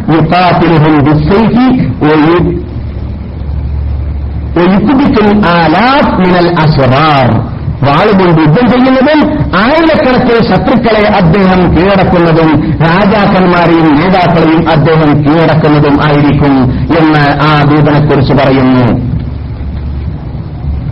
വീണ്ടും പറയുന്നു ഇത് കലീപുരാണത്തിലാണ്. കഴിഞ്ഞ പ്രാവശ്യം ഞാൻ പറഞ്ഞു. പറഞ്ഞിരുന്നു കലീപുരാണത്തെക്കുറിച്ച് അതിൽ രണ്ട് ഏഴ്. യൂൻസറുബിൽ മലായിക്കത്തിബിൽ ഹെറൂബ് യുദ്ധങ്ങളിൽ അദ്ദേഹത്തിന് മലാഖ മാലാക്കന്മാരിലൂടെ മലക്കുകളിലൂടെ സഹായങ്ങൾ ഇറങ്ങുന്നതുമായിരിക്കും അദ്ദേഹത്തിന് എന്ന് അത് നമുക്ക് ഈ ദിവസങ്ങളിലെല്ലാം കഴിഞ്ഞ ക്ലാസ്സിലും ഈ ക്ലാസ്സിലുമെല്ലാം ഞാൻ ഓദ്യതായ ആയത്തുകളിലൂടെ അള്ളാഹു സുബാനുത്തല പറയുകയാണ്. ഇത് തസ്തഗീസൂന റബ്ബക്കും മുർദിഫീൻ നിങ്ങൾ എന്നോടും ബദറിൽ വെച്ചിട്ട് സഹായം അഭ്യർത്ഥിച്ചപ്പോൾ നിങ്ങൾക്ക് ആവശ്യമുള്ള മലക്കുകളെ ഞാൻ അയച്ചു തരാൻ തയ്യാറാണെന്ന് അള്ളാഹു സുബാനുവത്താല അവിടെ നിന്ന് സന്തോഷവാർത്ത നൽകുകയും ചെയ്തു. എന്നിട്ട് പറയുന്നു മലായിക്കത്തി മുർദിഫീൻ ആയിരത്തോളം മലക്കുകളെ അള്ളാഹു സുബാനുവത്താല തുറന്ന് തുറന്ന് തുറന്നിരേ അവിടെ ലൈനായി കറക്കി ബദറിലെന്നാണ് അള്ളാഹു പറയുന്നത്. അവർക്ക് സന്തോഷവാർത്തയാക്കിയിട്ടാണ് ആയിട്ടാണ് യഥാർത്ഥത്തിൽ മലക്കുകൾ അവിടെ ഇറങ്ങിയതെന്നല്ലാതെ ചിലർ മനസ്സിലാക്കുന്നത് പോലെ മലക്കുകൾ അവിടെ യുദ്ധം ചെയ്തിട്ട് ഈ അബു ഉത്തരത്തിനെയും ചോദ്യത്തിനെയും കൊന്നതല്ല. കൊന്നത് ആരാണ് ബദിൽ നിങ്ങൾ തന്നെയാണ് കൊന്നത്? മലക്കുകളാണ് കൊന്നതെങ്കിൽ പിന്നെ ബദിൽ നിങ്ങൾക്ക് പ്രത്യേകതയുള്ളത്? അത് മനസ്സിലാക്കാൻ വേണ്ടിയാണ് അള്ളാഹു പറയുന്നത്. മനസ്സിലറിയും സന്തോഷവാസ നൽകാൻ വേണ്ടി മാത്രമാണ് അവരുടെ പാദത്തെ പതരാത്ത പാദങ്ങളായി അവരുടെ ഹൃദയത്തെ ഇടരാത്ത ഹൃദയമായിട്ട് അവർക്ക് തസ്ബീക്ക് നൽകാൻ വേണ്ടിയാണ് അവർക്ക് ഉറപ്പ് നൽകാൻ വേണ്ടിയാണ് അവർക്ക് സമാധാനം സമാധാനം നൽകാൻ വേണ്ടിയാണ് അവർക്ക് സന്തോഷവാർത്ത നൽകാൻ വേണ്ടിയാണ് മനസ്സുകൾ അവിടെ ഇറങ്ങിയത് കുലൂപിക്കും പക്ഷേ സഹായം വന്നതായിലൂടെയാണ് ഒമൻ നസറില്ലാമിൻ وما النصر إلا من عند الله إن الله عزيز حكيم ഹക്കീമായ അജീതായ മാന്യനായ വിദ്യുക്തമായ പ്രശ്നങ്ങൾ പരിഹരിക്കുന്ന ശക്തിയായ റബ്ബുൽ ഇദ്ദത്താണ് അവിടെ അവർക്ക് സഹായം നൽകിയത് എന്നതുകൂടി അള്ളാഹു സുബാനവത്താല ഉണർത്തിയതായ ബദർ യുദ്ധം. അതുപോലെ തന്നെ കണ്ടത്തിൽ യുദ്ധത്തിൽ അള്ളാഹു സുബാനവത്താല നിങ്ങൾ കാണാത്തതായ സഹായത്തെ അള്ളാഹു ഇറക്കി എന്ന് പറഞ്ഞ ആയത്ത് പലപ്പോഴും നാമോദി അർത്ഥം വെച്ചതാണ്. അതുപോലെ തന്നെ അള്ളാഹു സുബാനവത്താല യുദ്ധത്തിൽ ശത്രുക്കൾ അവിടെ മുസ്ലിങ്ങളെ ആദ്യമായിട്ട് വഞ്ചനാർത്തുകയും വഞ്ചനാർത്തിയത് കാരണത്താൽ അലൈഹി വസല്ലം തങ്ങളും സഹാബാക്കളും ഭൂമിയുദ്ധത്തിന് വേണ്ടി താഴ്ചയിലേക്ക് പ്രവേശിച്ചപ്പോൾ താഴ്ച ധാരാളം പർവതങ്ങളുടെ നാടായതുകൊണ്ട് പർവതങ്ങളുടെ മധ്യത്തിൽ അവർ അമ്പ് അമ്പുകളുമായിട്ട് നിന്നുകൊണ്ട് ഒരു സല്ലാഹു വസല്ലം തങ്ങളെയും സൈന്യത്തെയും അവിടെ നിന്ന് വഞ്ചിക്കാൻ വേണ്ടി പാടുപെട്ടത് കാരണത്താലും മുസ്ലിങ്ങൾ തൽക്കാലം എണ്ണപ്പെരുപ്പം കൂടുതലുള്ളത് കൊണ്ട് പന്ത്രണ്ടായിരം പട്ടാളമായിരുന്നു അന്ന് മുസ്ലിങ്ങളുടെ പട്ടാളം. കാരണം മക്ക റിപ്പബ്ലിക് കഴിഞ്ഞ ശേഷമാണ് താഴ്ത്തിലേക്ക് യുദ്ധത്തിന് വേണ്ടി സല്ലല്ലാഹു അലൈഹി തങ്ങൾ പോകുന്നത്. ആ സമയത്ത് മുസ്ലിങ്ങൾക്ക് എണ്ണപ്പെരുപ്പം ഞങ്ങൾ കൂടുതലുള്ളത് കൊണ്ട് ഞങ്ങൾക്ക് ഇന്ന് വിജയം തന്നെ ഉണ്ടാകും എന്നതായ ഒരു ബോധം എന്ന് എന്നതായ ഒരു തെറ്റിദ്ധാരണ വന്നുപോയതുകൊണ്ട് അള്ളാഹു സുബാനോത്താല മഹാത്മാക്കളെ പെട്ടെന്നാണ് പരിശോധിക്കുക. പെട്ടെന്നാണ് അവർക്ക് ഷോക്കടിക്കുക. അള്ളാഹു നിൽക്കുന്ന ആശോക്ക് അതുകൊണ്ട് തന്നെ അള്ളാഹ് വെച്ചിട്ട് അള്ളാഹു പരിശോധിച്ചു. ഓമഹമയിലും ഇത് ആജപത്തുക്കും കസരത്തുക്കും ഫലം അൻകും യുദ്ധത്തിൽ നിങ്ങൾ ആറ് പെരുപ്പമുണ്ടെന്നുള്ള തെറ്റിദ്ധാരണ വന്നു വന്നതുകൊണ്ട് നിങ്ങളെ ഞാൻ പരിശോധിച്ചപ്പോൾ നിങ്ങളുടെ ആൾ പെരുപ്പമോ ജനപ്പെരുപ്പമോ യാതൊരു പ്രയോജനവും അവിടെ നൽകിയില്ല. എന്നിട്ട് നിങ്ങളിലേക്ക് അതിനുള്ള പർവതങ്ങൾ നിങ്ങൾ തിരിഞ്ഞതായി തോന്നി. നിങ്ങൾക്ക് വിജയമില്ല എന്ന് തോന്നി തോന്നി. നിങ്ങളുടെ നേതാവിൽ നിന്നിട്ട് നിങ്ങളെല്ലാവരും ഓടിയിട്ട് പർവതങ്ങളിൽ കീഴ് രക്ഷപ്പെടേണ്ടതായ ഒരു ദേവി അവസ്ഥയിലേക്ക് നിങ്ങൾ ചെന്നു ചേരേണ്ടി വന്നു. ആ സന്ദർഭത്തിൽ തങ്ങളുടെ അടുക്കിലേക്ക് നൂറോളം ശത്രുക്കൾ ഉയരപ്പെട്ട വാളുമായിട്ട് വന്നിട്ട് നദിയെ പിടികൂടുകയും ഇന്നത്തെ മുഹമ്മദേ നിന്നെ രക്ഷിക്കാൻ ആരും തന്നെ ഇല്ല. നിന്റെ മുമ്പിൽ ഞങ്ങളാണുള്ളത്. ഈ കാണുന്ന നിന്ന് തിളങ്ങുന്ന വാളുകളാണ് ആളുകളാണുള്ളത്. അതുകൊണ്ട് നിന്നെ കഥ കഴിക്കുന്നതിന്റെ മുമ്പിൽ എതിർക്കാൻ ആരും ഇല്ല മുഹമ്മദ് എന്ന് പറഞ്ഞപ്പോൾ ഒരു സല്ലാഹു അലൈഹി വസല്ലം തങ്ങൾ നെഞ്ചിന് തേങ്ങിയും കൊണ്ട് യാതൊരു നിലക്കും ഭയപ്പെടാതെ രൂപത്തിൽ അബ്ദുൽ മുത്തലിബ്. ഞാൻ നബിയാണ് ദൂതനാണ്. ഞാൻ പറയുന്നത് കള്ളമല്ല. കള്ളമാണെങ്കിലല്ലേ ഞാനത് മാറ്റി പറയേണ്ട ആവശ്യമുള്ളൂ. പിന്നെ നിങ്ങളൊരു നൂറാളെയോ ആയിരം ആളെയോ ആളുകളെയോ കണ്ടിട്ട് ഓടിപ്പായാൻ മാത്രമുള്ളതായ കുടലനും അല്ല ഞാൻ. ഞാൻ തറവാട്ടിൽ ജനിച്ചവനാണ്. അനബിന് അബ്ദുൽ മുത്തലിബ്. ഞാൻ ആ മക്കയുള്ള നേതാവിന്റെ മകനുമാണ്. അതുകൊണ്ട് അബ്ദുൽ മുത്തലിബിന്റെ മകനാണ് ഞാൻ. അതുകൊണ്ട് ഓടിപ്പായുക എന്നോ ഓടി രക്ഷപ്പെടുക എന്നത് എന്നിനെ മറ്റും നിങ്ങൾ കാണുന്നതല്ല.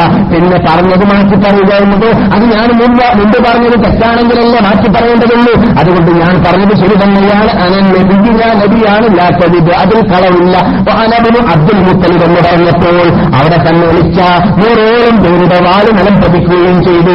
അങ്ങനെ നബി സല്ലല്ലാഹു അലൈഹി വസല്ലം അബ്ബാസ് എന്നവരോട് ശബ്ദമിട്ടുകൊണ്ട് ആൾക്കാർ വിളിക്കാൻ പറഞ്ഞു ആൾക്കാരെല്ലാം അല്ലയോ അള്ളാഹുവിന്റെ റസൂലിന്റെ സഹാബാക്കളെ മുഹമ്മദ് നബി ഇവിടെയാണുള്ളത് നിങ്ങളുടെ നേതാവ് എവിടെയാണുള്ളതെന്ന് പറഞ്ഞപ്പോൾ അവരെല്ലാം വീണ്ടും റസൂലിന്റെ പരിസരത്തിൽ ലഭിച്ചുകൊണ്ട് യുദ്ധം ചെയ്തിട്ട് അവർക്ക് നല്ല വിജയം അവസാനം ലഭിച്ചുവെങ്കിലും ആദ്യം അല്ലാവ് പരിശോധിച്ചിരുന്നു. അവസാനം വിജയം നേടിയതായ സന്ദർഭത്തെക്കുറിച്ച് അല്ലാവ് പറയുകയാണ് ഫലം തുകയാൾക്കും ശ്രീഹൻ വാഹത്താലേക്കുമുള്ള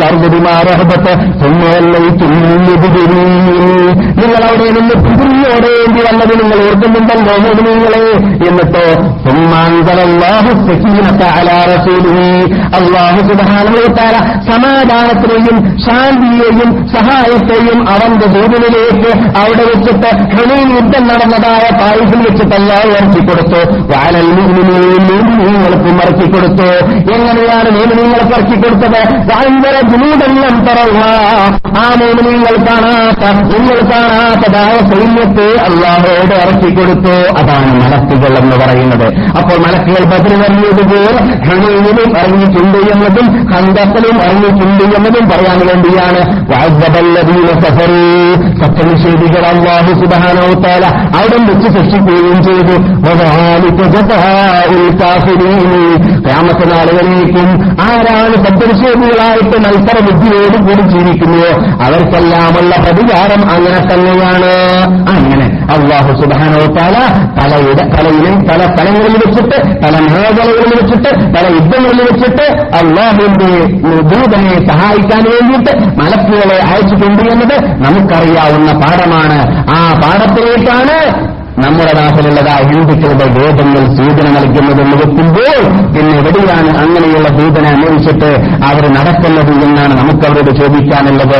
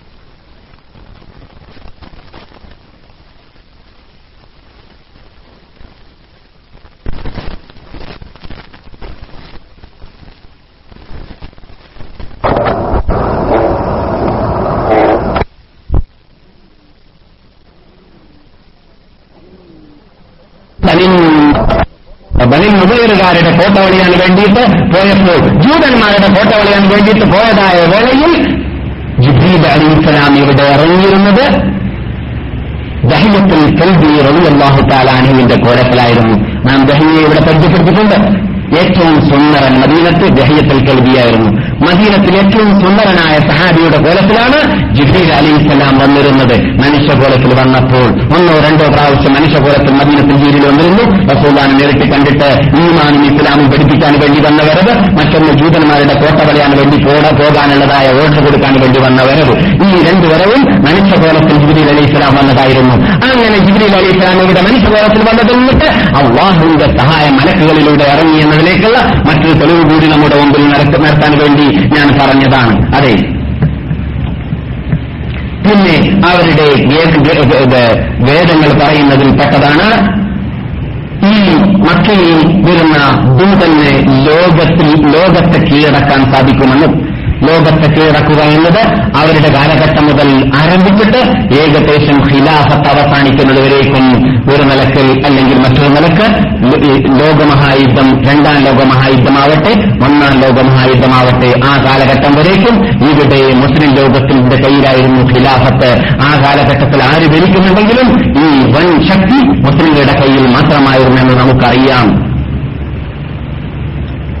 അതുപോലെ നിസ്സവാസങ്ങൾ പറയുന്നു ലോകത്തെ കീഴടക്കുക എന്ന് പറഞ്ഞാൽ വെറും ഭരണകൂടത്തിലൂടെയുള്ള കീഴടക്കൽ ആയിക്കോണമെന്നില്ല ഇന്നും ആ നിലക്കുള്ള കീഴടക്കലുണ്ട് എന്ന് പറഞ്ഞാൽ സൂര്യനസ്തമിക്കാത്ത സാമ്രാജ്യത്തിൽ ഇന്ന് ഇല്ലല്ലാ എന്ന് പറയപ്പെടുന്നു. ലോകത്തിൽ എവിടെയെല്ലാം സൂര്യൻ കറങ്ങുന്നുണ്ടോ അവിടെയെല്ലാം അള്ളാഹു അക്ബർ എന്ന് പറയാത്ത മുഹമ്മദ് റസൂലുള്ള എന്ന് പറയാത്ത അഷദു അന്ന മുഹമ്മദൻ റസൂലുള്ള എന്ന ആ ബാങ്കിന്റെ വചനമോ അല്ലെങ്കിൽ കരിമത്ത് തൗഹീദോ പറയാത്ത ഭൂമിയില്ല. അത് തന്നെയാണ് സിയാദത്തിൽ ആലം എന്ന് പറയുന്നത് അതാണ് സുരു പറയുന്നത്. ലോകർക്കാ സകലം ദൂതനായിട്ടാണ് എന്നെ അള്ളാഹു സുബാനുവത്താൻ നിയോഗിച്ചിട്ടുള്ളത് അതാണ് പറയുന്നത് ലോകർക്ക് അനുഗ്രഹീത ശക്തിയായിട്ടാണ് വ്യക്തിയായിട്ടാണ് ദൂതരെ നിങ്ങളെ ഞാൻ നിയോഗിച്ചിട്ടുള്ളത് എന്ന് പിന്നെ അള്ളാഹു പറയുന്നു മാറുക്കല്ലാക്ക ഇല്ലാ കാഫത്തല്ലിൽ വനദീറ. മനുഷ്യർക്ക് ആ സകലം സന്തോഷവാർത്ത നൽകിയും കൊണ്ട് സ്വർഗം കൊണ്ട് അതേപോലെ തന്നെ പേടിപ്പറി- പേടിപ്പിച്ചറിയിച്ചും കൊണ്ട് നരകം കൊണ്ട് അള്ളാഹുദൂതനായി അയച്ചതാണ് സകലം. ആരെ? നബിഗുന മുഹമ്മദ് സല്ലാഹു അലൈഹി വസല്ലം. അതുപോലെ നാം കഴിഞ്ഞ ക്ലാസ്സിൽ പറഞ്ഞ അന സയ്യിദു വലതി ആദം. ഞാൻ ആദമിന്റെ സന്തതികളുടെ നേതാവാണ്. അഭിമാനം പറയുന്നതല്ല എന്ന് റസൂൽ പറഞ്ഞതും ആണ്. ബുഹാരിലുള്ള ഹരീസാണ് അതെ എന്നാൽ ഭവിഷ്യൽ പുരാണം എന്നാണ് മലയാളത്തിൽ എഴുതിയിട്ടുള്ളത്. അറബിയിൽ ഭവിഷ്യ ആധായാണ് അവസാനമുള്ള പുരാണത്തിൽ. മൂന്ന് ഇരുപത്തഞ്ചിൽ ആ അവസാനത്തെ ദൂതനെ കുറിച്ച് പറയുന്നു. അവസാനത്തെ ദൂതനാണ് എന്ന് തന്നെ. അവസാനത്തെ ദൂതനാണ്. വേറെ നബി വരാനില്ല എന്ന് തന്നെ പറയുകയാണ്. ആ ഞാൻ പറഞ്ഞ ഭാഗത്തിൽ ഭാഗത്തിൽ. ഇന്ന് അകത്ത് കിബാർ റുസുൽ അർബഅശ്രീൻ ഞാൻ ഇരുപത്തിനാല് നേതാക്കൾ നബിമാർ വരുന്നുണ്ട്. അതിൽ അവസാനത്തെ ആളാണ് കൽക്കി അവതാരം എന്ന് ഞാൻ പറഞ്ഞതായ ആ അവതാരം എന്നാണ് ഔത്താർ എന്ന് പറയുന്നത് ഉദ്ദേശമെന്ന് പിന്നെ ഞങ്ങൾക്ക് മനസ്സിലാക്കാൻ സാധിച്ചു. പക്ഷെ അങ്ങനെയാണ് ഉദ്ദേശമെങ്കിൽ അത് ശരിയുമല്ല. നബി അവതാരമല്ല ആരുടെ ദൈവത്തിന്റെ? നബി ദൈവത്തിന്റെ അവതാരമാണ് എന്ന് പറയുന്നത് ഹിന്ദുക്കളാണ്. ഹിന്ദുക്കളുടെ വിശ്വാസത്തിൽപ്പെട്ടതാണ് ബ്രാഹ്മണ ബ്രാഹ്മൺ എന്ന് പറയുന്നത് അവരുടെ ദൈവം അല്ലെ? ആ ബ്രഹ്മാവൻ ഭ്രമാവൻ ദൈവം. ദൈവത്തിന്റെ മുഖത്തിൽ നിന്നിട്ട് ആദ്യത്തെ തപത്തെ ശുദ്ധിച്ചു. പിന്നെ ഇത് കാലിന്റെ തൊടയിൽ നിന്നിട്ട് രണ്ടാമത്തെ ഇത് അല്ലേ? കാലിൽ നിന്നിട്ട് ലാസ്റ്റ്.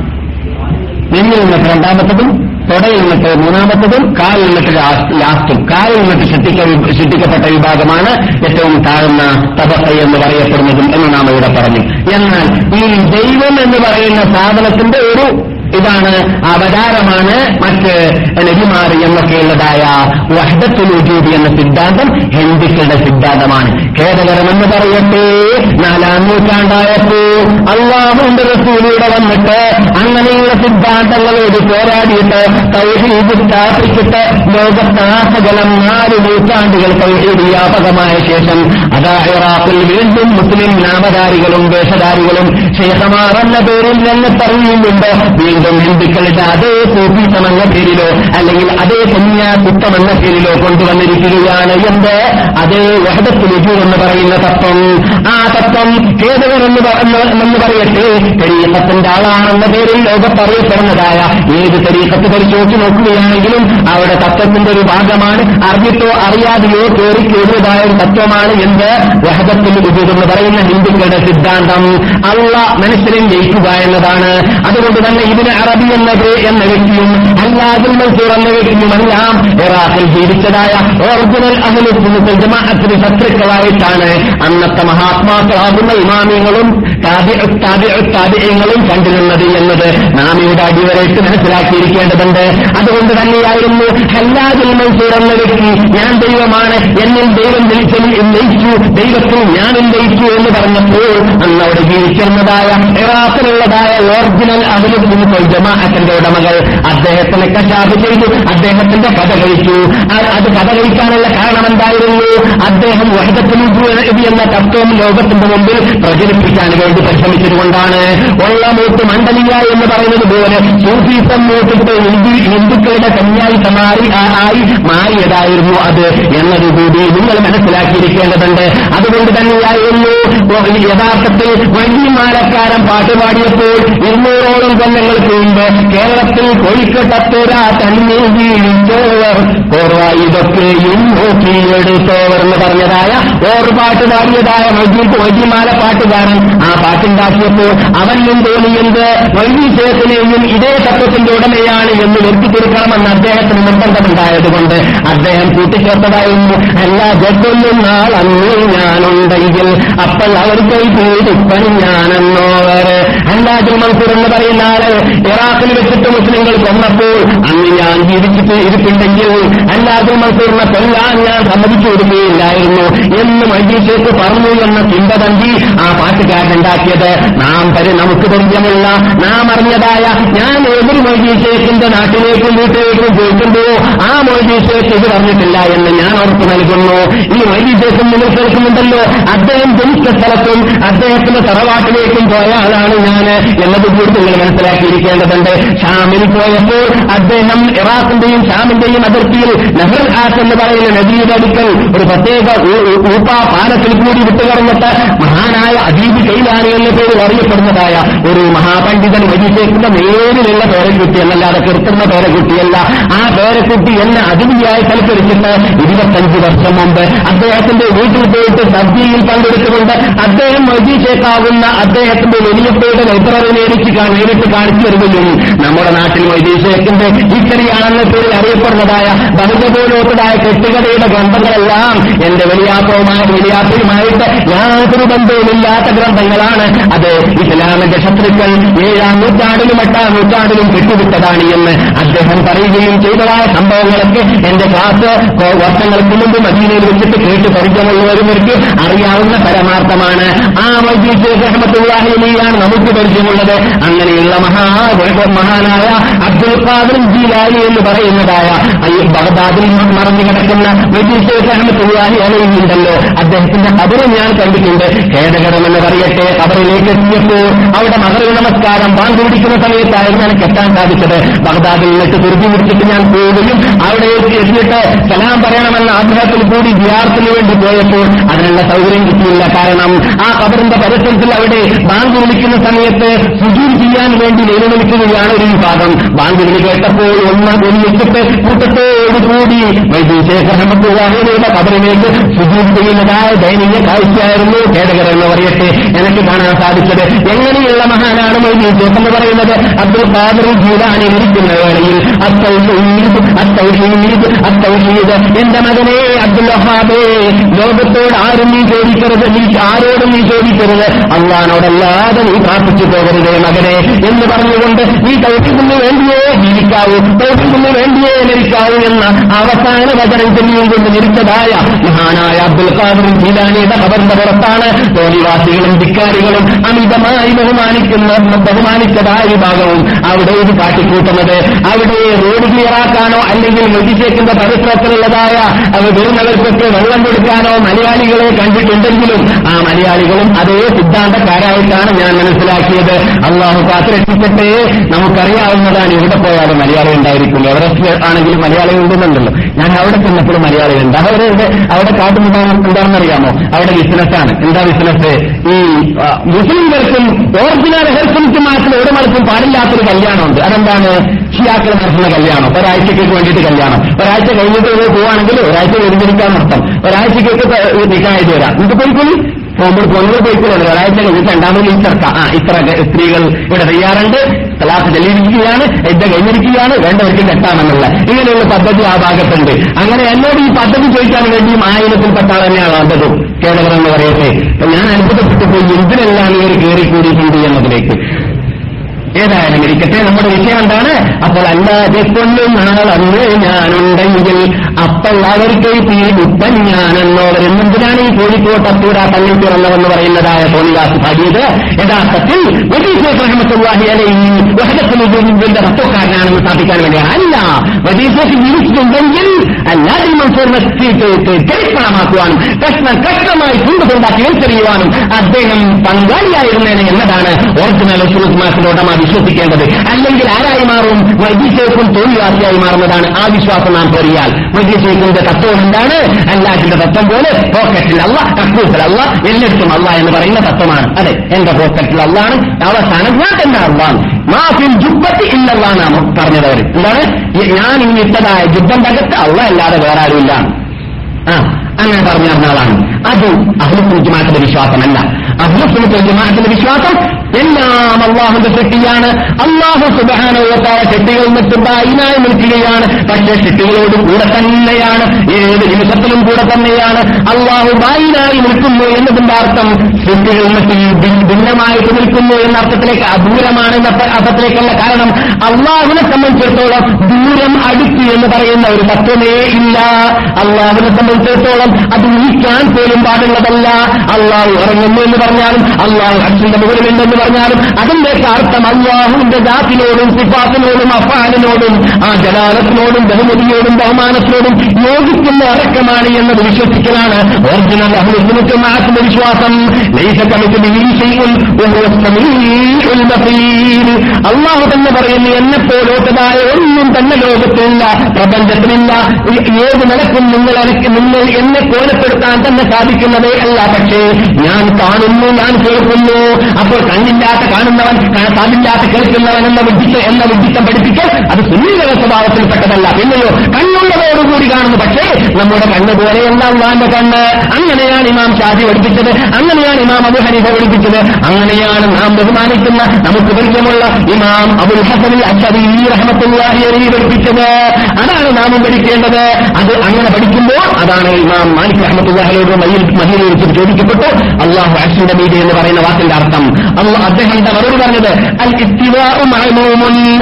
അർഷിന്റെ മീതെ ഇരിക്കുക എന്നത് എല്ലാവർക്കും അറിയുന്നതാണ്. കോലം എങ്ങനെയാണ് എന്നത് ആർക്കും അറിയുകയില്ല. അത്തരം കാര്യങ്ങളെക്കുറിച്ച് ചോദിക്കൽ വിദാത്താണ് തെറ്റാണ് പറയുള്ളതേ അല്ല ഒറിജിനൽ അഹ്ലുസുന്നത്തുൽ ജമാഅത്തിന്റെ ഉടമകൾക്ക് ഈ കാര്യത്തിൽ ചോദ്യം ഉന്നയിക്കാൻ പാടുള്ളതല്ല എന്നാണ് മഹാനായ നമ്മുടെ അനുശേദ്യ നേതാവും നാല് മജഹബിന്റെ ഇമാമിൽ ഒരാളുമായ മദീനക്കാരനായ ഇമാമു ദാറുൽ ഹിജറ അള്ളാൻ റസൂൽ ഹിജറ പോയ നാട്ടിന്റെ ഇമാമെന്ന് എന്ന പേര് ലോകം വെച്ചതായ മഹാനായ ഇമാം മാലിക് തആല പഠിപ്പിച്ചിട്ടുള്ളത്. അപ്പോൾ അങ്ങനെയാണ് നാം പഠിപ്പിക്കുന്നത് പഠിക്കുന്നത്. കണ്ണില്ലാതെ കാണുന്നല്ല കണ്ണുണ്ട് എന്നല്ല പറയുമ്പോൾ ഇല്ല എന്നല്ല നമ്മൾ പക്ഷേ നമ്മുടെ കണ്ണോ അല്ല പോലെയോ? അല്ല. എങ്ങനെയാണ് കോലം അറിയുകയില്ല. പിന്നെയോ അള്ളാന്റെ ജലാലത്തിനോടും അള്ളാന്റെ ദാസിനോടും അള്ളാന്റെ സിഫാസിനോടും അള്ളാഹുന്റെ ബഹുമതിയോടും അള്ളാന്റെ മഹ- മഹത്വത്തോടും യോജിക്കുന്ന രൂപത്തിലുള്ള കാഴ്ചയും കണ്ണുമാണ് നമുക്ക് കൊലപ്പെടുത്താൻ സാധിക്കുന്നതേ. അല്ല. ഇങ്ങനെയാണ് ഒറിജിനൽ അനുസരിച്ച് ജമാഅത്തിന്റെ ഉടമകൾ വിശ്വസിക്കേണ്ടത്. എന്നല്ലാതെ അള്ളാഹുവിന് ഒന്നുമില്ല ഒന്നുമില്ല എന്ന് പറയുമ്പോൾ നിരീക്ഷകാരൻ നിരീക്ഷവാദികൾ പറയുമ്പോൾ പിന്നെ ഒന്നുമില്ലെങ്കിൽ എവിടെയോടെ അള്ളാഹ് നയിക്കുന്ന അവസാനം. അങ്ങനെ പറഞ്ഞ അങ്ങനെയുള്ള വിശ്വാസമാണ് നാം ഖേദകരം എന്ന് പറയട്ടെ സുന്നികൾ എന്ന് പറഞ്ഞിട്ട് കുട്ടികൾക്ക് ചെറുപ്പത്തിലെ പഠിപ്പിക്കുന്ന കൈയില്ല കാണില്ല കാലില്ല മൂക്കില്ല കാണില്ല എന്നൊക്കെ പറഞ്ഞിട്ട് അതൊക്കെ തെറ്റാണ്. എന്നിട്ട് അവസാനം എന്നും ഒന്നുമില്ലെങ്കിലോ അവസാനം അള്ള തന്നെ എവിടെയുണ്ട്? എവിടെയുണ്ട്? ഇതായിക്കാണെന്നൊക്കെ അള്ളയാണെന്നാണ് പിന്നെ അവസാനം. അതാണ് പിന്നെ ആ വിശ്വാസത്തിനാണ് ഇത് വന്നത് എല്ലാം അള്ളയായി മാറുക എന്ന വിശ്വാസം വന്നത്. ഈ വിശ്വാസമാണ് അവതാരം എന്ന് പറയുന്ന വിശ്വാസം ഹിന്ദുക്കളിലുള്ളത് ദൈവത്തെ ഇവിടെ ഭൂമിയിലുള്ളതായ എല്ലാ പ്രവാചകന്മാരിലും ദൈവം അവതരിക്കുന്നു എന്നവർ വിശ്വസിക്കുന്നു. അങ്ങനെയുള്ള വിശ്വാസം മുസ്ലിങ്ങളിലില്ല. അള്ള അവതരിക്കുന്നില്ല. അള്ള വേറെ ചിട്ടികൾ വേറെ. ഷിട്ടാവും ചിട്ടികളിൽ എപ്പോഴും ഒരുപോലെയാവുന്നതല്ല എന്ന വിശ്വാസമാണ് അള്ളാഹു നമ്മൾ പഠിപ്പിക്കുന്നത് അതുകൊണ്ടാണ് ഖുർആൻ നിർമ്മിതായ സൂറത്തിലൊരു സൂക്തമുണ്ട്. ആ സൂക്തം ഓതിയാൽ ഖുർആന്റെ മൂന്നൊരു വിഭാഗം ഓർമ്മ കൂടി കിട്ടുന്നു അതേതാണ്?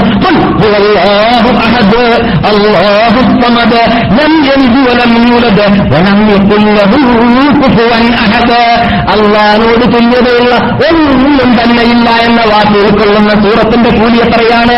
ഖുർആാന്റെ മൂന്നൊരു ഭാഗം ഓടിയ കൂലിയാണെന്ന് സഹേൽ ബുഖാരിയും സഹേൽ മുസ്ലിം റിപ്പോർട്ട് ചെയ്യുന്ന ഹദീസാണ്.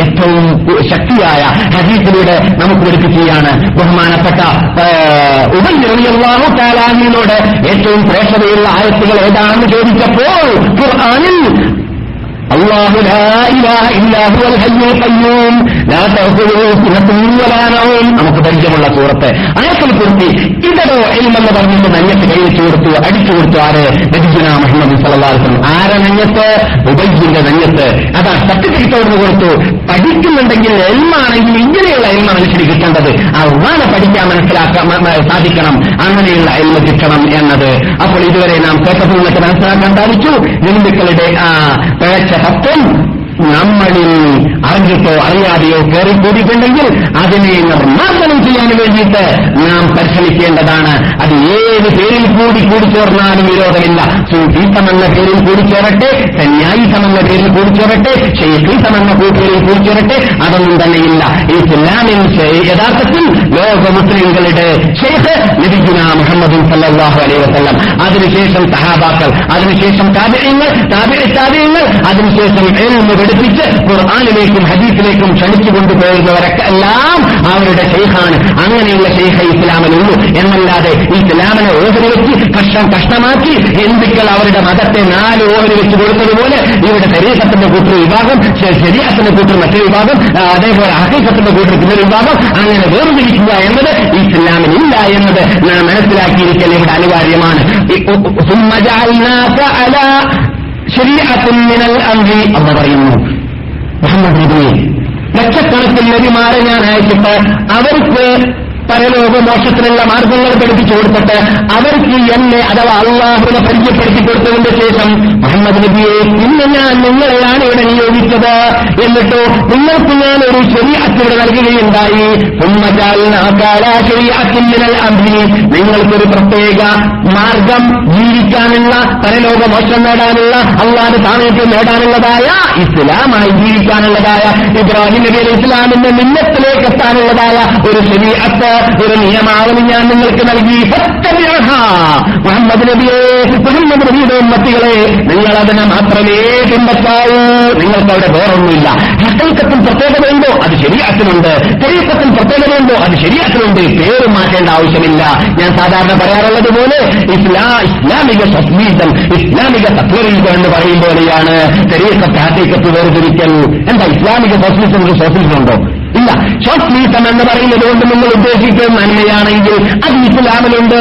സെക്യുലറിസം എന്ന് പറയുന്നത് കൊണ്ട് നിങ്ങൾ ഉദ്ദേശിക്കുന്ന നന്മയാണെങ്കിൽ അത് ഇസ്ലാമിലുണ്ട്.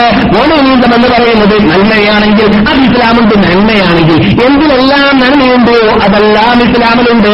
അതുകൊണ്ട് ഇസ്ലാമിനെ ഇസ്ലാമിലേക്ക് അങ്ങനെയുള്ള വേദികൾ കൂട്ടിച്ചേർക്കുമ്പോൾ ഇസ്ലാമിന് കുറവാണ് ഉണ്ടാവുക ഇസ്ലാമിന്റെ പരിപൂർണത നഷ്ടപ്പെടുകയാണ് ഉണ്ടാവുക അതുകൊണ്ട് ഇസ്ലാമിൽ ഒന്ന് മാത്രമേ ഉള്ളൂ. അതിന്റെ പേരാണ് ശരി നിങ്ങൾ അതിനെ മാത്രമേ പിൻപറ്റാവൂ ഉപമാർഗങ്ങളെ ശരീരത്തിന്റെ മാർഗങ്ങൾ അദ്ദേഹത്തിന്റെ മാർഗങ്ങൾ വിജയത്തിന്റെ മാർഗങ്ങൾ പരിവാസങ്ങളുടെ മാർഗങ്ങൾ അതൊന്നും നിങ്ങൾ പിൻപറ്റിപ്പോകരുത് പത്തഫറക്കതിക്കും നിങ്ങൾക്ക് ഒറിജിനൽ സ്വർഗമാർഗത്തിൽ നിന്നിട്ട് ഒടുകഴിഞ്ഞു പോകുന്നതും വിട്ടുപോകുന്നതും ക്യാൻസലായി പോകുന്നതും നഷ്ടപ്പെട്ടു പോകുന്നതും ആണെന്ന് അള്ളാഹ് പഠിപ്പിച്ചിട്ടുണ്ടെങ്കിൽ മുസ്ലിങ്ങളെ മുഹമ്മദ് നബിയുടെ ഉന്നത്തികളെ നമുക്ക് മനസ്സിലാകും ത്യാഗം മതി. വേറെ മാർഗങ്ങൾ നമുക്ക് വേണ്ട. അതാണ് ഒറിജിനൽ അഹ്ലുസുന്നത്തുൽ ജമാഅത്തിന്റെ മാർഗം. അതാണ് ഖുർആന്റെ മാർഗം. അതാണ് ഹദീസിന്റെ മാർഗം. അതിലൂടെ ജീവിക്കാൻ അള്ളാഹു നമ്മൾ അനുഗ്രഹിക്കട്ടെ. അതിൽ തസ്ബീഹ് വേണമെങ്കിലുണ്ട് ദിക്കറുകൾ വേണമെങ്കിലുണ്ട് പ്രാർത്ഥനകൾ വേണമെങ്കിലുണ്ട്. എന്തെല്ലാം നമുക്ക് അള്ളാന്റെ സാമീപ്യം നേടാൻ ആവശ്യമുണ്ടോ? അതെല്ലാം അതിലുണ്ട്. അതിന് പ്രത്യേക പൈശാചിക വഴിയുടെ ആവശ്യം ഇല്ല എന്നതുകൂടി നാം മനസ്സിലാക്കിയിരിക്കേണ്ടതുണ്ട്.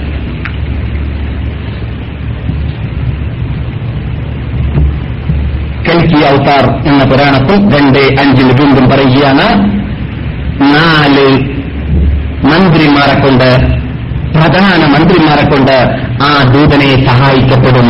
അതെ ഫുലഫ ഉറാഷിദികൾ എത്രയാണ്? നാലെണ്ണമാണ്. നാല് ഫുലഫ ഉറാഷിദികളിലേക്കുള്ള സൂചനയാണ് എന്ന് ഇന്ന് നമുക്കത് വായിക്കുമ്പോൾ മനസ്സിലാകുന്നു. അതേപോലെ തന്നെ സെൽഫി പുരാണത്തിൽ വീണ്ടും പന്ത്രണ്ട് രണ്ട് ഇരുപതിൽ പറയുകയാണ്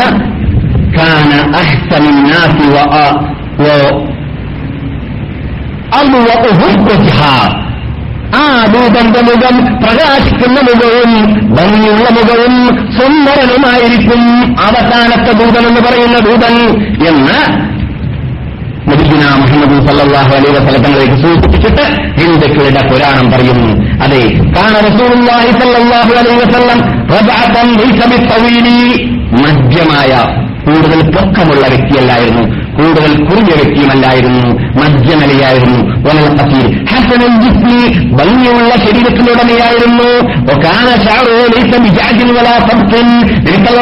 വസല്ലം തങ്ങളുടെ മുടി ചടകട്ടം ഇഷ്ടപ്പെട്ട മുടിയല്ലായിരുന്നു അതേപോലെ തന്നെ പറക്കുന്നതായ രൂപത്തിലുള്ളതായ ഉതർന്ന മുടി മുടിയുമല്ലായിരുന്നു മധ്യനില മുടിയിലുണ്ടായിരുന്നു ഭംഗിയുള്ള മുടിയായിരുന്നു അതേപോലെ തന്നെ വസല്ലം തങ്ങൾ കൂടുതൽ വെളുത്താളുമല്ലായിരുന്നു കൂടുതൽ കറുത്താളുമല്ലായിരുന്നു പിന്നെയോ കൂടുതൽ മാമറമുള്ള ആളുമല്ലായിരുന്നു മധ്യനിലയുള്ള ആളായിരുന്നു ചുവന്ന് കലർന്ന വെളുത്തുള്ളതായ മുഖമായിരുന്നു പ്രകാശിക്കുന്ന മുഖമായിരുന്നു വസല്ലം തങ്ങളുടെ മുഖം. വസല്ലം തങ്ങൾ ഇവിടെ നിന്ന് മരിക്കുന്ന വേളയിൽ വരേക്കും നബിയുടെ മുടിയിൽ നിന്നിട്ട് തലയുടെ മീതെയുള്ള മുടിയുള്ളത് ഇരുപത് മുടിയിൽ കൂടുതൽ നടക്കപ്പെട്ടിരുന്നില്ല കറുത്ത മുടി തന്നെയായിരുന്നു താടിയിലും തലയിലും ഉണ്ടായിരുന്നത് മരണം വരേക്കും. പിന്നെ മറ്റൊന്നു കൂടി സല്ലല്ലാഹു അലൈഹി വസല്ലം തങ്ങൾ നിങ്ങൾ കേട്ടുകൊണ്ടിരിക്കുന്നത് അധികവും ബുഹാരിയിലും ചെറിയ ഭാഗം മുസ്ലിമിലും മറ്റ് ചെറിയ ഭാഗം മാത്രം തിരുമതിയിലുമാണ് പറഞ്ഞാൽ സഹൈവ ഹദീസിന് വിട്ടുവരുന്നതില്ല എന്നർത്ഥം അതെ നിർസല്ലാഹു അലൈവസം തങ്ങളുടെ മുഖത്തിന്റെ സൗന്ദര്യത്തെക്കുറിച്ച് സഹാബാക്കൾ ഊരിക്കുകയാണ് നിങ്ങൾ കേൾക്കുന്ന സഹീം തന്നെയാണ് ഈ ഹദീസും.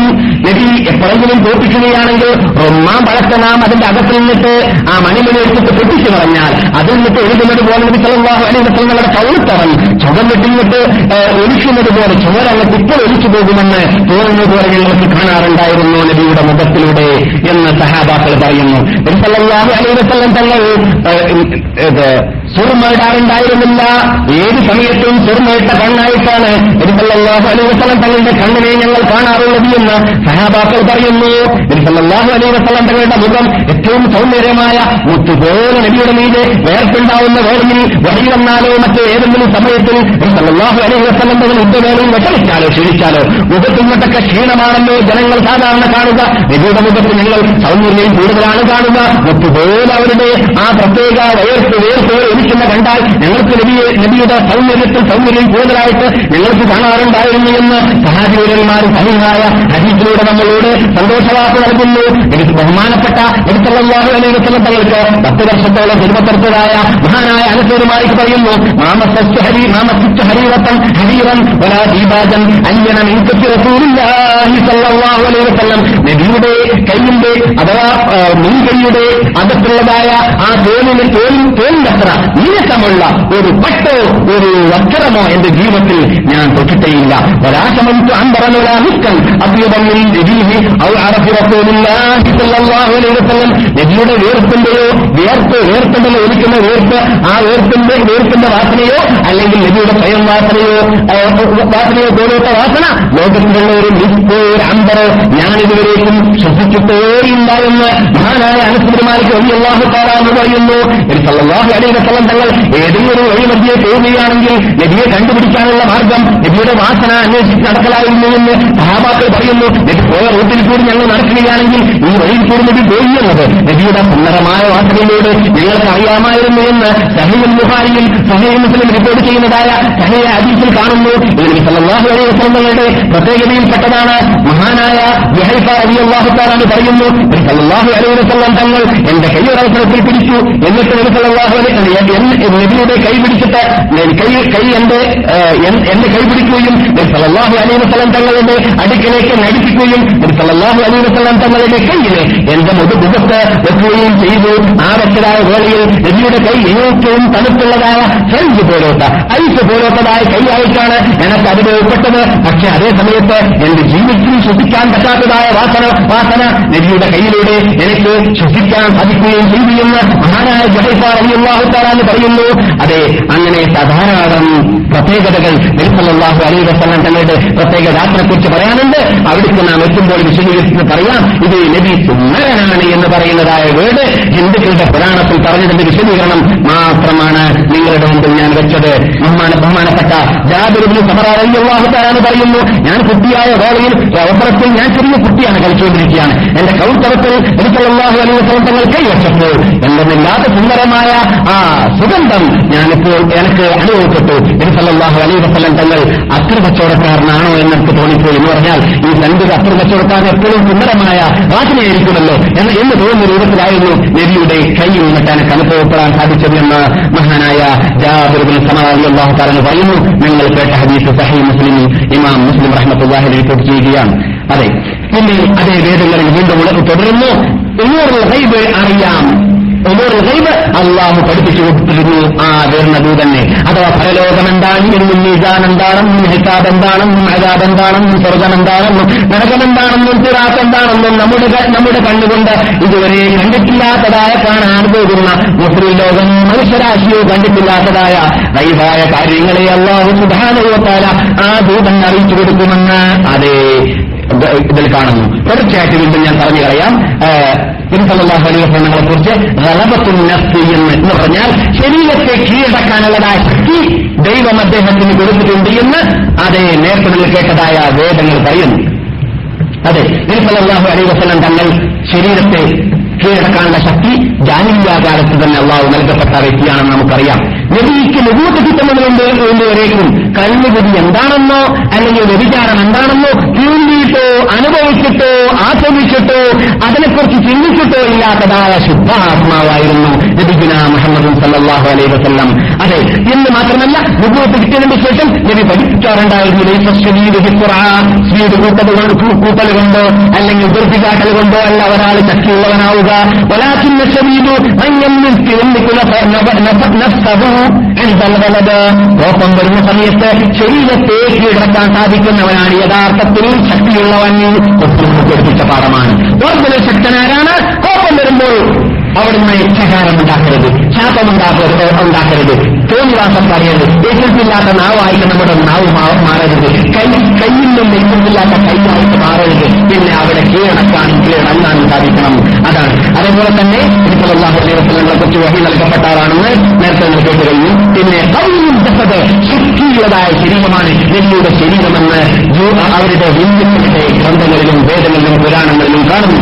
നമ്പറുകളൊക്കെ ആവശ്യമുള്ളവർക്ക് അവരുടെ ഗ്രന്ഥങ്ങളിലേക്ക് മടങ്ങാം. ഞാനിപ്പോൾ നമ്പർ വിശദീകരിച്ച് പറയാൻ ആഗ്രഹിക്കുന്നില്ല. കാരണം ധാരാളം വേദങ്ങൾ അവർക്കുണ്ട്. ധാരാളം പുരാണങ്ങളുണ്ട്. ധാരാളം മന്ത്രങ്ങൾക്കുണ്ട്. എല്ലാറ്റിലും തുല്യമായ വാക്കുകൾ പല ഗ്രന്ഥങ്ങളിലും എനിക്ക് കാണാൻ സാധിച്ചു. അതുകൊണ്ട് പ്രത്യേകം എടുത്തു പറയുന്നുണ്ട്. പ്രത്യേകതയില്ല. ഏതായാലും മൊത്തത്തിൽ പറയുകയാണെങ്കിൽ അവരുടെ ഗ്രന്ഥങ്ങളിൽ എല്ലാം ഏകീകരിച്ച് അവർ പറയുന്ന തത്വമാണ്. അത് നാല് വേദങ്ങളാവട്ടെ അല്ലെങ്കിൽ പന്ത്രണ്ട് പത്ത് പതിനെട്ട് പുരാണങ്ങളാവട്ടെ അല്ലെങ്കിൽ മന്ത്രങ്ങളാവട്ടെ അതിനെല്ലാം ഉൾക്കൊള്ളുന്നതായ ഒന്നാണ് നിങ്ങൾ കേട്ടുകൊണ്ടിരിക്കുന്നത് ഏകീകരിക്കുന്ന കാര്യങ്ങളാണ്. നബി വൻശക്തനായി വരുന്നതായ ദൂതനായിരിക്കുമെന്ന്. അതെ നബി സല്ലാഹു അലൈഹി വസല്ലം തങ്ങൾ ശക്തിയുടെ ആവശ്യത്തിന് വേണ്ടി വരുമ്പോൾ ശക്തി പ്രയോഗിച്ചതായ ആളായിരുന്നു എന്ന് നമുക്കറിയാം. നബി ദുഃഖിപ്പിച്ചിരുന്നു എന്ന് ചരിത്രബന്ധനം പറയുന്നു. നിരുസലാഹു അലൈവസ്രണ്ടകൾ റുക്കാന എന്ന് പറയുന്ന വ്യക്തിയോട് മൂന്ന് പ്രാവശ്യം കുത്തിപിടിച്ചിട്ട് മൂന്ന് പ്രാവശ്യം അദ്ദേഹത്തെ നിലം പതിച്ചു നിലം പതിപ്പിച്ചു മക്കയിൽ ജീവിച്ചിരുന്നതായ ആൾക്കാരുടെ കൂട്ടത്തിൽ നിന്നിട്ട് ഏറ്റവും കൂടുതൽ ഗുസ്തി പിടിക്കാനുള്ള വൻ കഴി- കഴിവും കരുത്തുമുള്ള ശക്തനായിരുന്നു റുക്കാന റുക്കാനയെക്കാളും കഴിവുള്ളതായ ആൾ സീറയുടെ ഗ്രന്ഥങ്ങൾ ക്രോഡീകരിക്കുന്നു സ്വീകരിക്കുന്നു. റുക്കാനയുടെ അത്ര കഴിവുള്ള ഒരു വ്യക്തിയും മക്കത്തുണ്ടായിരുന്നില്ല. അദ്ദേഹത്തെ നബിസലാഹു അലൈഹി വസ്ലമകൾ മൂന്ന് പ്രാവശ്യം ഗുസ്തി പിടിച്ചിട്ട് പതിപ്പിച്ച് മൂന്നാമത്തെ പ്രാവശ്യം അദ്ദേഹം അഷ്ഹദു അല്ല ഇലാഹ ഇല്ലല്ലാഹ് വഅഷ്ഹദു അന്ന മുഹമ്മദ് റസൂലുള്ളാഹ് എന്ന് കലിമത്ത് തൗഹീദ് ചൊല്ലിക്കൊണ്ട് മുസ്ലിമായി എന്ന് ചരിത്ര ഗ്രന്ഥങ്ങളിൽ കാണുന്നു ഞാൻ ഹദീസിൽ അന്വേഷിച്ചിട്ട് ഈ സംഭവം കണ്ടിട്ടുമില്ല പക്ഷേ നബിസലാഹു അലൈഹി വസ്ലമയുടെ കഴിയുന്ന നമുക്ക് കേട്ടു ശാരീരിക കഴിവ് യുദ്ധത്തിലെല്ലാം പങ്കെടുത്ത ആളാണ് ഏകദേശം ഇരുപത്തഞ്ച് യുദ്ധത്തിൽ റസൂൽ പങ്കെടുത്തിട്ടുണ്ട്. റസൂൽ എപ്പോഴും സഹാബാക്കൾ അറിയുന്നു ഞങ്ങൾ എപ്പോഴും റസൂലിനെ കുറിച്ച് അന്വേഷിക്കുകയാണെങ്കിൽ യുദ്ധവരെയും ഞങ്ങൾ നോക്കൽ ബേക്കോട്ടല്ല. ഞങ്ങൾ നോക്കൽ മുന്നോട്ടാണ്. എപ്പോഴും റസൂൽ ഞങ്ങൾ മുമ്പിലുണ്ട? ഏത് സമയത്തും മുൻ പന്തിയിലും മുൻ സഫലമാണ് ഏത് യുദ്ധങ്ങളും റസൂൽ ഉണ്ടാവുക ഇത് റസൂലുള്ളാഹി സ്വല്ലല്ലാഹു ആ ശാരീരിക ശക്തി ഉപയോഗിച്ചുകൊണ്ട് ആ പ്രത്യേക ഈ മാനിക ആവേശം നമ്മുടെ മുമ്പിൽ പ്രകടമാക്കി കാണിച്ചുകൊണ്ട് ചെയ്തതായ പ്രവർത്തനത്തിൽപ്പെട്ടതായിരുന്നു. അതെ നബി സഹോദാസങ്ങളെ കുറിച്ച് അതേ വേദ കണ്ണുകളിൽ പറയുന്നു. വാക്കുകൾ കുറഞ്ഞ വ്യക്തിയായിരിക്കും. വാക്ക് കുറഞ്ഞ ആളാണ് നബിസല്ലാഹു അലൈ വസ്ലം തങ്ങൾ വളരെ ചുരുക്കമേ സംസാരിക്കുകയുള്ളൂ. ജനങ്ങളെല്ലാം സംസാരിക്കുകയാണെങ്കിൽ അതെല്ലാം കേട്ടു നിൽക്കും. എന്നിട്ട് അവസാനം നബി പറയാറുണ്ട് ഇസ്ലാമിൽ മർഇ തർക്കുഹു മനുഷ്യൻ ഇസ്ലാമിൽ മറി കലാം. മനുഷ്യൻ നല്ലവനായിരിക്കണമെങ്കിൽ നല്ല അവന്റെ ഇസ്ലാം നല്ല ഇസ്ലാമാവുക എന്ന് പറഞ്ഞാൽ അവൻ ഉൾക്കൊണ്ടതായ തത്വത്തിൽ അടിയുറച്ച് ജീവിക്കുന്നു എന്നതിൽ വിശ്വസ്തനും ഏഹ്, സത്യവാനുമാകണമെങ്കിൽ അവൻ വാക്ക് മനക്കാമില്ലാഹിരി ആരെങ്കിലും പരലോകത്തിലും അള്ളാഹുലും വിശ്വസിക്കുന്നുണ്ടെങ്കിൽ അവനെന്ത് വേണം നന്മ മാത്രം പറയട്ടെ. ഔലിയസ്മുത്ത് അല്ലെങ്കിൽ മുൻപാതിരിക്കട്ടെ പറയുന്നെങ്കിൽ നന്മ പറയുക. അല്ലെങ്കിൽ മൗനം വീക്ഷിക്കുക. ഇതാണ് നബി സല്ലല്ലാഹു അലൈഹി പഠിപ്പിക്കാറുണ്ടായിരുന്നത്. ഇനിയും പല കാര്യങ്ങളും ഇതേക്കുറിച്ച് കുറിച്ച് പറയാറുണ്ട്. മുപ്പത്തഞ്ച്? മുപ്പത്തഞ്ച് ഓക്കെ കുറച്ച് കൂടിയോ ഞാൻ സാധാരണ ഉണർത്താറുണ്ട് സ്വഹ നമസ്കാരത്തിന്റെ കാര്യങ്ങൾ ശ്രദ്ധിക്കാം. എത്ര അലറാമ് വാങ്ങി വെച്ചാലും ശരി ശമ്പളം മുഴുവൻ കൊണ്ട് അലറാമ് വാങ്ങിയാലും വിരോധമില്ല. നമസ്കാരം നഷ്ടപ്പെടുന്നത് ചില ചിലരെങ്കിലും ദൂരെ അളവാണെങ്കിൽ അത് അടിക്കുന്ന സമയത്ത് സ്വന്തം കൈകൊണ്ടിരുന്ന മനസ്സിലാക്കിയിരുന്ന രണ്ടാമത് പറഞ്ഞു അപ്പൊ ഒന്ന് അടുത്ത് വെക്കാം കുറച്ച് ദൂരം വെക്കാം പിന്നെ കുറച്ച് ദൂരം വെക്കാം. അങ്ങനെ അവസാനം തത്വത്തിലേക്ക് ഒന്നാക്കി മാറ്റിയാൽ പിന്നെ ഉണർന്നു കഴിഞ്ഞാൽ പിന്നെ ഇംഗ്ലീഷിൽ കിടത്താൻ പറ്റില്ല. ഏഹ് രണ്ടാമത് കിടത്തി ഉറക്കാൻ പറഞ്ഞാൽ പിന്നെ അന്ന് സ്വ- സ്വന്തം തന്നെ ഇംഗ്ലീഷായി മാറണം. അപ്പോൾ അത് നമ്മൾ ശ്രദ്ധിക്കേണ്ടതാണ്. ആ ഭവിഷ്യ പുരാണത്തിൽ ധാരാളം കാര്യങ്ങളുണ്ട്. ഹിന്ദി വായിക്കാൻ അറിഞ്ഞിരുന്നത് വായിക്കാം? ഇല്ലെങ്കിൽ ഞാൻ അതിന് ഉള്ളടക്കം പറഞ്ഞേക്കാം. ഹിന്ദിയിലുള്ളതായ ആ ബന്ധുവിൽ അച്ചടിക്കപ്പെട്ട ഭവിഷ്യ പുരാണത്തിന്റെ ചില ഭാഗങ്ങളാണ് അല്ലെങ്കിൽ ഭവിഷ്യൽ പുരാണം എന്ന് പറയുന്ന പുരാണത്തിന്റെ ചില ഭാഗങ്ങളാണ് ഇത് എന്റെ മുമ്പിലുള്ളത്. ആ, അതിൽ പല കാര്യങ്ങളും പറയുന്ന കൂട്ടത്തിൽ നിങ്ങൾ കഴിഞ്ഞ ക്ലാസ്സിൽ മലയാളത്തിൽ നമ്മുടെ സുഹൃത്ത് വായിച്ചു കൽപ്പിച്ചതായ ഭാഗങ്ങൾ കഴിഞ്ഞാൽ പിന്നെ ഒരു കാര്യം കൂടി പറഞ്ഞിട്ട് ഞാനിത് അവസാനിപ്പിക്കാൻ പോവുകയാണ്. അതേ പുരാണത്തിലുള്ളതാണ്.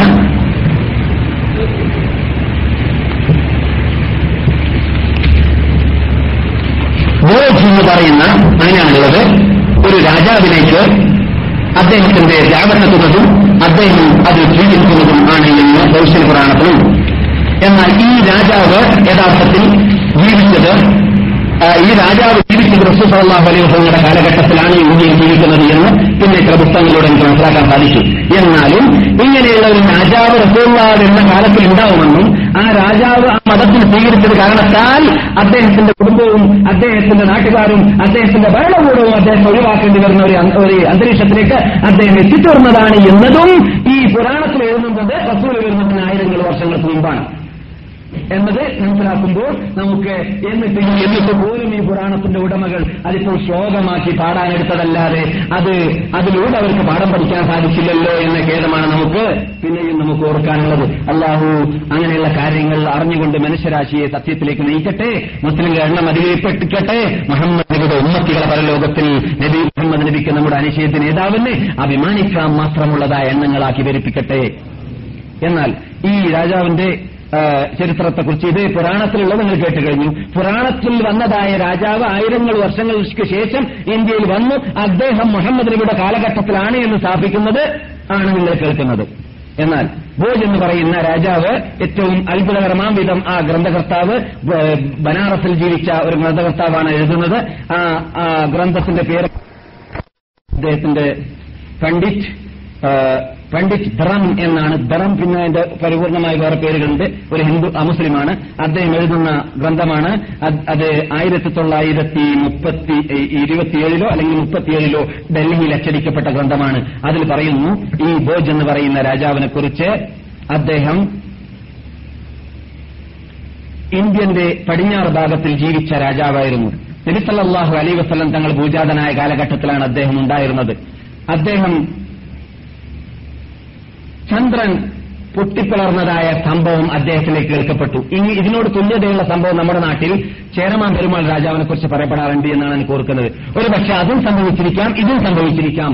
സംഭവം ഒരേ കാലഘട്ടത്തിൽ തന്നെ കേരളത്തിലുള്ള രാജാവ് ഇന്ത്യയിലുള്ള മറ്റ് രാജാക്കന്മാർക്കെല്ലാം വിവരം കിട്ടിയിട്ട് അള്ളാഹു ഹിദായത്ത് നൽകിയ രാജാക്കന്മാരെല്ലാം ആ വിവരം കിട്ടിയിട്ട് മുസ്ലിമായിരിക്കാം. അതുകൊണ്ട് ഈ സംഭവം സ്ഥാപിക്കുന്നുണ്ട് എന്നതിന്റെ അർത്ഥം മറ്റേ സംഭവം ശരിയല്ല എന്ന് പറയലല്ല എന്നതുകൂടി ഇവിടെ മനസ്സിലാക്കിയിരിക്കൽ അനിവാര്യമാണ്.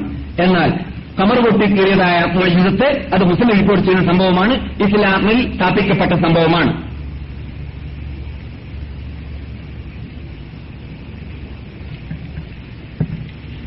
اقتربت الساعة وانشق القمر وإن يروا آية يقولوا سحر مستمر അങ്ങനല്ലേ اقتربت ക്യാമത്തിനാൾ എടുത്തിരിക്കുകയാണ്. വൻശക്തൽ കമറു ചന്ദ്രൻ പിളർന്നിരിക്കുകയാണ്. അള്ളാഹു സ്ഥാപിക്കുന്ന ഖുർആാനിലൂടെ ആയത്തൻ അവരെന്ത് ദൃഷ്ടാന്തം കണ്ടാലും ഇത് വെറും ഇത് മാരണം മാത്രമാണെന്ന് പറഞ്ഞിട്ട് വിരമിക്കലോ അല്ലെങ്കിൽ പിന്മാറുകയോ പിന്മാറലോ ചെയ്യലല്ലാതെ സത്യത്തിലേക്ക് അവർ വരുന്നതല്ല എന്നല്ലാഹു സുബാനോത്തല സത്യനിഷേധികളിലേക്ക് സൂചന നൽകിയുകൊണ്ട് അവർ കുട്ടിക്കീറിയതായ മുഴുദ്ധത്തിലേക്ക് ഖുർആൻ സൂചന നൽകുന്നുണ്ട്. ആ മുഴുദ്ധത്ത് മക്കയിൽ നടന്നതായ ആ കാലഘട്ടം ചന്ദ്രൻ പിളർന്നതായിട്ട് ഭൂമിയിൽ ജീവിക്കുന്ന ആകാശത്തിൽ പിളർന്നതായിട്ട് കണ്ടതായ സംഭവം കണ്ടതായ ഒരു രാജാവിനെ കുറിച്ച് ആണ് ഇവിടെ വിവരിക്കുന്നത്. ഈ രാജാവ് ഇന്ത്യയിൽ ആയിരുന്നു എന്നും അദ്ദേഹം ഇന്ത്യയുടെ പടിഞ്ഞാറ് ഭാഗത്തിലുള്ളതായ നാട്ടിൽ രാജാവായിരുന്നു എന്നും അദ്ദേഹം ഈ സംഭവം കണ്ട് അത്ഭുതപ്പെട്ടുകൊണ്ട് ഇന്ത്യയിലുള്ളതായ ഹിന്ദുക്കളുടെ പുരാണങ്ങളും വേദങ്ങളും പരിശോധിച്ചപ്പോൾ ഇങ്ങനെയുള്ളതായ ഒരു ദൂതന് വരാൻ പോകുന്നുണ്ട്. ആ ദൂതന്റെ ആയുധത്തിൽപ്പെട്ടതാണ് ആ ദൂതന് ദൈവം നൽകുന്നതായ പ്രത്യേക അമാനുഷിക കഴിവിൽപ്പെട്ടതാണ്. ഇത് ചന്ദ്രൻ പിളരുക എന്നത് അദ്ദേഹം മനസ്സിലാക്കിയത് കാരണത്താൽ അദ്ദേഹം ഇസ്ലാം മതം വിശ്വസിച്ചു എന്നാണ് സംഭവം.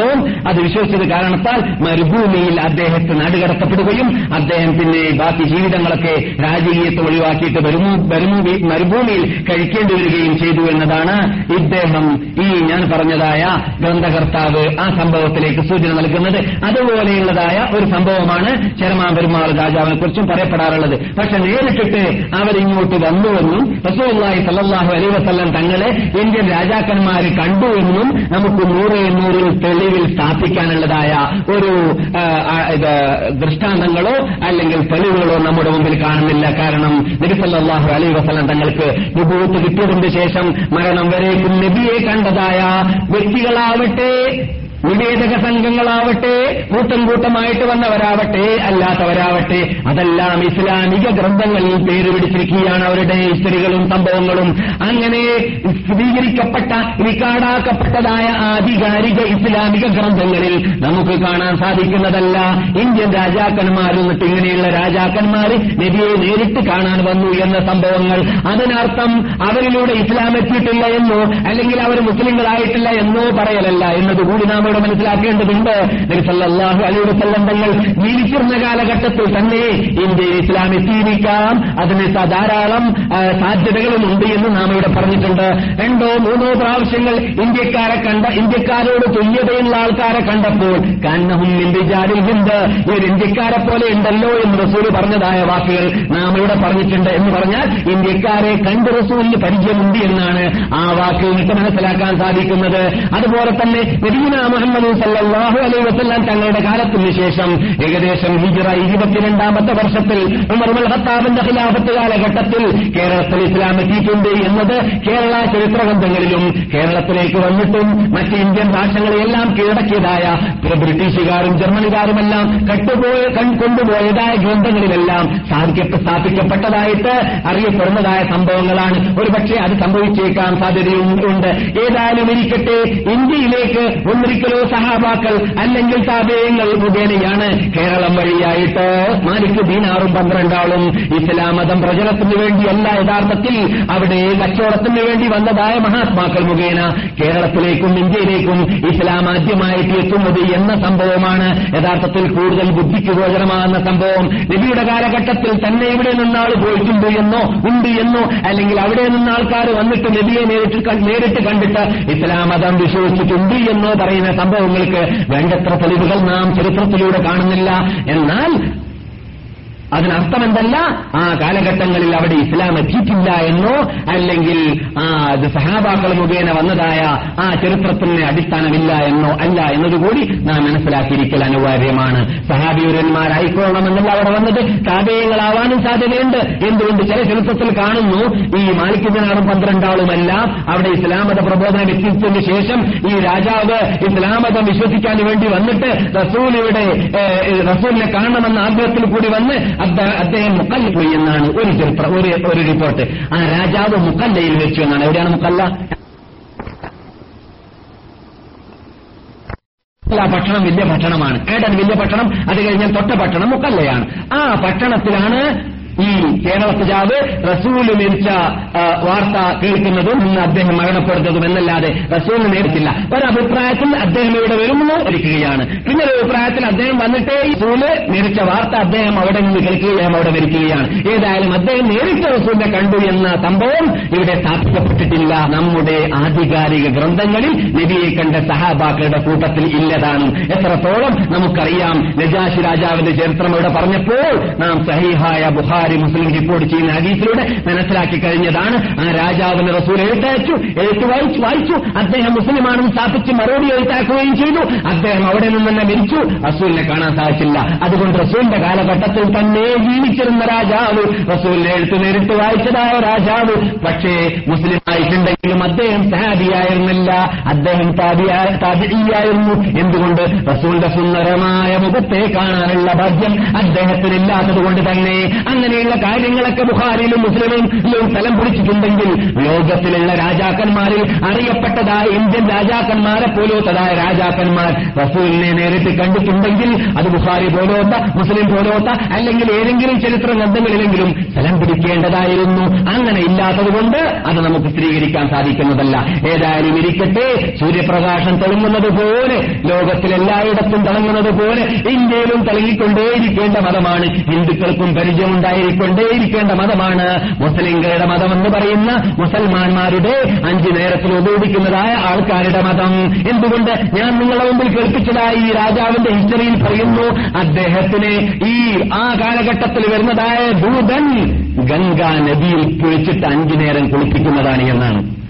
എന്ന് പറഞ്ഞാൽ ഗംഗാ നദിയെ ആരാധിച്ചതിന് പകരം പിന്നെ ആ നദിയുടെ മുമ്പിൽ വെച്ചിട്ട് അഞ്ചു നേരം കുളിക്കുക ഒതെടുക്കാൻ വേണ്ടിയുള്ള രാജാവാക്കി മാറ്റും ഈ മുഹമ്മദി എന്നാണ് അവരുടെ പുരാണത്തിൽ പറയുന്നത്. അപ്പോൾ ഗംഗയെ പൂജിച്ചതല്ല ജമുനയെ പൂജിച്ച് പൂജിച്ചതല്ല മറിച്ച് അതിൽ വെച്ച് പ്രാർത്ഥ അള്ളാഹു സുബാനവത്തരെ ആരാധിക്കാൻ വേണ്ടിയുള്ള ഒതുപിടിച്ചതായിരുന്നു അവരുടെ രാജാക്കന്മാര് പണ്ട് എന്ന് അവരുടെ ഗ്രന്ഥത്തിൽ സ്ഥലം പിടിച്ചതാണ് എന്നതാണ് നാം ഇതുവരെ പറഞ്ഞതിലൂടെ മനസ്സിലാക്കിയത്. തുറന്നുകൊണ്ട് ഇത്തരം കാര്യങ്ങളുടെ വിശദീകരണവും നാം ക്ലാസിന്റെ തുടക്കത്തിൽ സൂചിപ്പിച്ചതായ നബിഗുന മുഹമ്മദ് സല്ലാഹു അലൈ വസല്ലം തങ്ങളുടെ ദേശത്തോട് ബന്ധിക്കുന്നതായ ജിന്നുകളോടും പിശാചുകളോടും ബന്ധിക്കുന്ന കാര്യങ്ങളും അതെ ദേശത്തിനോട് ബന്ധിക്കുന്ന കാര്യത്തിൽ ജിന്നുമായുള്ളതായ പല പല കാര്യങ്ങളുണ്ട്. അത് നമുക്ക് അറിയാൻ അറിയൽ നിർബന്ധമാണ്. അക്കാര്യം വിശദീകരിക്കുമ്പോൾ ആ ആ ഭാഗങ്ങളിലേക്ക് നമുക്ക് നീങ്ങാം. അതിന് അള്ളാഹു നൽകു തൗഫീഖ് നൽകുമാറാകട്ടെ. ഇതുവരെ പറഞ്ഞതിനെ ഒരു വിവാദത്തായി നമ്മൾ അള്ളാഹു സ്വീകരിക്കുമാറാകട്ടെ. അറഹമുറഹീമായ നാഥ പാവികളായ ദോഷികളായ നിന്റെ അടിമകൾ ഈ സദസ്സിൽ വെച്ചിട്ട് ഇതുവരെ പറഞ്ഞതിനെ ഒരു വിവാദത്തായി സ്വീകരിക്കണേ നാഥ. വല്ല പിഴവുകളും വന്നു പോയിട്ടുണ്ടെങ്കിൽ മാഫി ചെയ്യണേ നാഥ. ഈ ഭൂമിയുടെ പവിത്രതയെ കാത്തു സൂക്ഷിച്ച് ജീവിക്കാൻ നമുക്ക് അനുഗ്ര- ഞങ്ങൾക്ക് അനുഗ്രഹിക്കണേ രക്ഷിതാവേ. ഈ സദസ്സിൽ വന്നതായ മഹാത്മാക്കളായ ഈ എന്റെ മുമ്പിലിരിക്കുന്ന ഈ ഈ- ശുദ്ധ ശുദ്ധജനങ്ങൾ ഈ പ്രകാശിക്കുന്ന മുഖത്തിന്റെ ജനങ്ങൾ ഈ വിഭാഗം യഥാർത്ഥത്തിൽ നിന്റെ പ്രീതിയെ മാത്രം കാംക്ഷിച്ചു കൊണ്ടുവന്നതാണ് എന്നത് എന്റെ മുമ്പിൽ പറഞ്ഞറിയിക്കേണ്ടതില്ലല്ലോ രക്ഷിതാവേ. അവർക്ക് നീ പുറത്തു കൊടുക്കണേനാഥാ അവരുടെ ഹൃദയത്തെയും ഈമാൻ കൊണ്ട് നീ പ്രകാശിപ്പിക്കണേനാഥാ അവർക്ക് ഇനിയും ഇനിയും ഇങ്ങനെയുള്ള എൽമിന്റെ സുഹൃത്തിൽ വരാനുള്ളതായ ഭാഗ്യം നൽകണേനാഥാ അവരുടെ കൂട്ട്- കൂട്ടുകാരായ റൂമിൽ താമസിക്കുന്നവരാവട്ടെ മറ്റു സഹജീവികളാവട്ടെ അല്ലെങ്കിൽ അവരുടെ കൂടെ ജോലി ചെയ്യുന്നവരാവട്ടെ ആരായിരുന്നാലും വിരോധമില്ല. അവർക്കും ഈ തിരിച്ചു കൊടുക്കുവാനും അവർക്കും അവരെയും ഇങ്ങനെയുള്ള സദസ്സിലേക്ക് കൊണ്ടുവരുവാനുള്ളതായ ആ തൗഫീത്ത് ഇവർക്കും നൽകണേ രക്ഷിതാവേ. മുഹമ്മദ് വാലാലി മുഹമ്മദ് തമാ സല്ലേ താല ഇബ്രാഹിം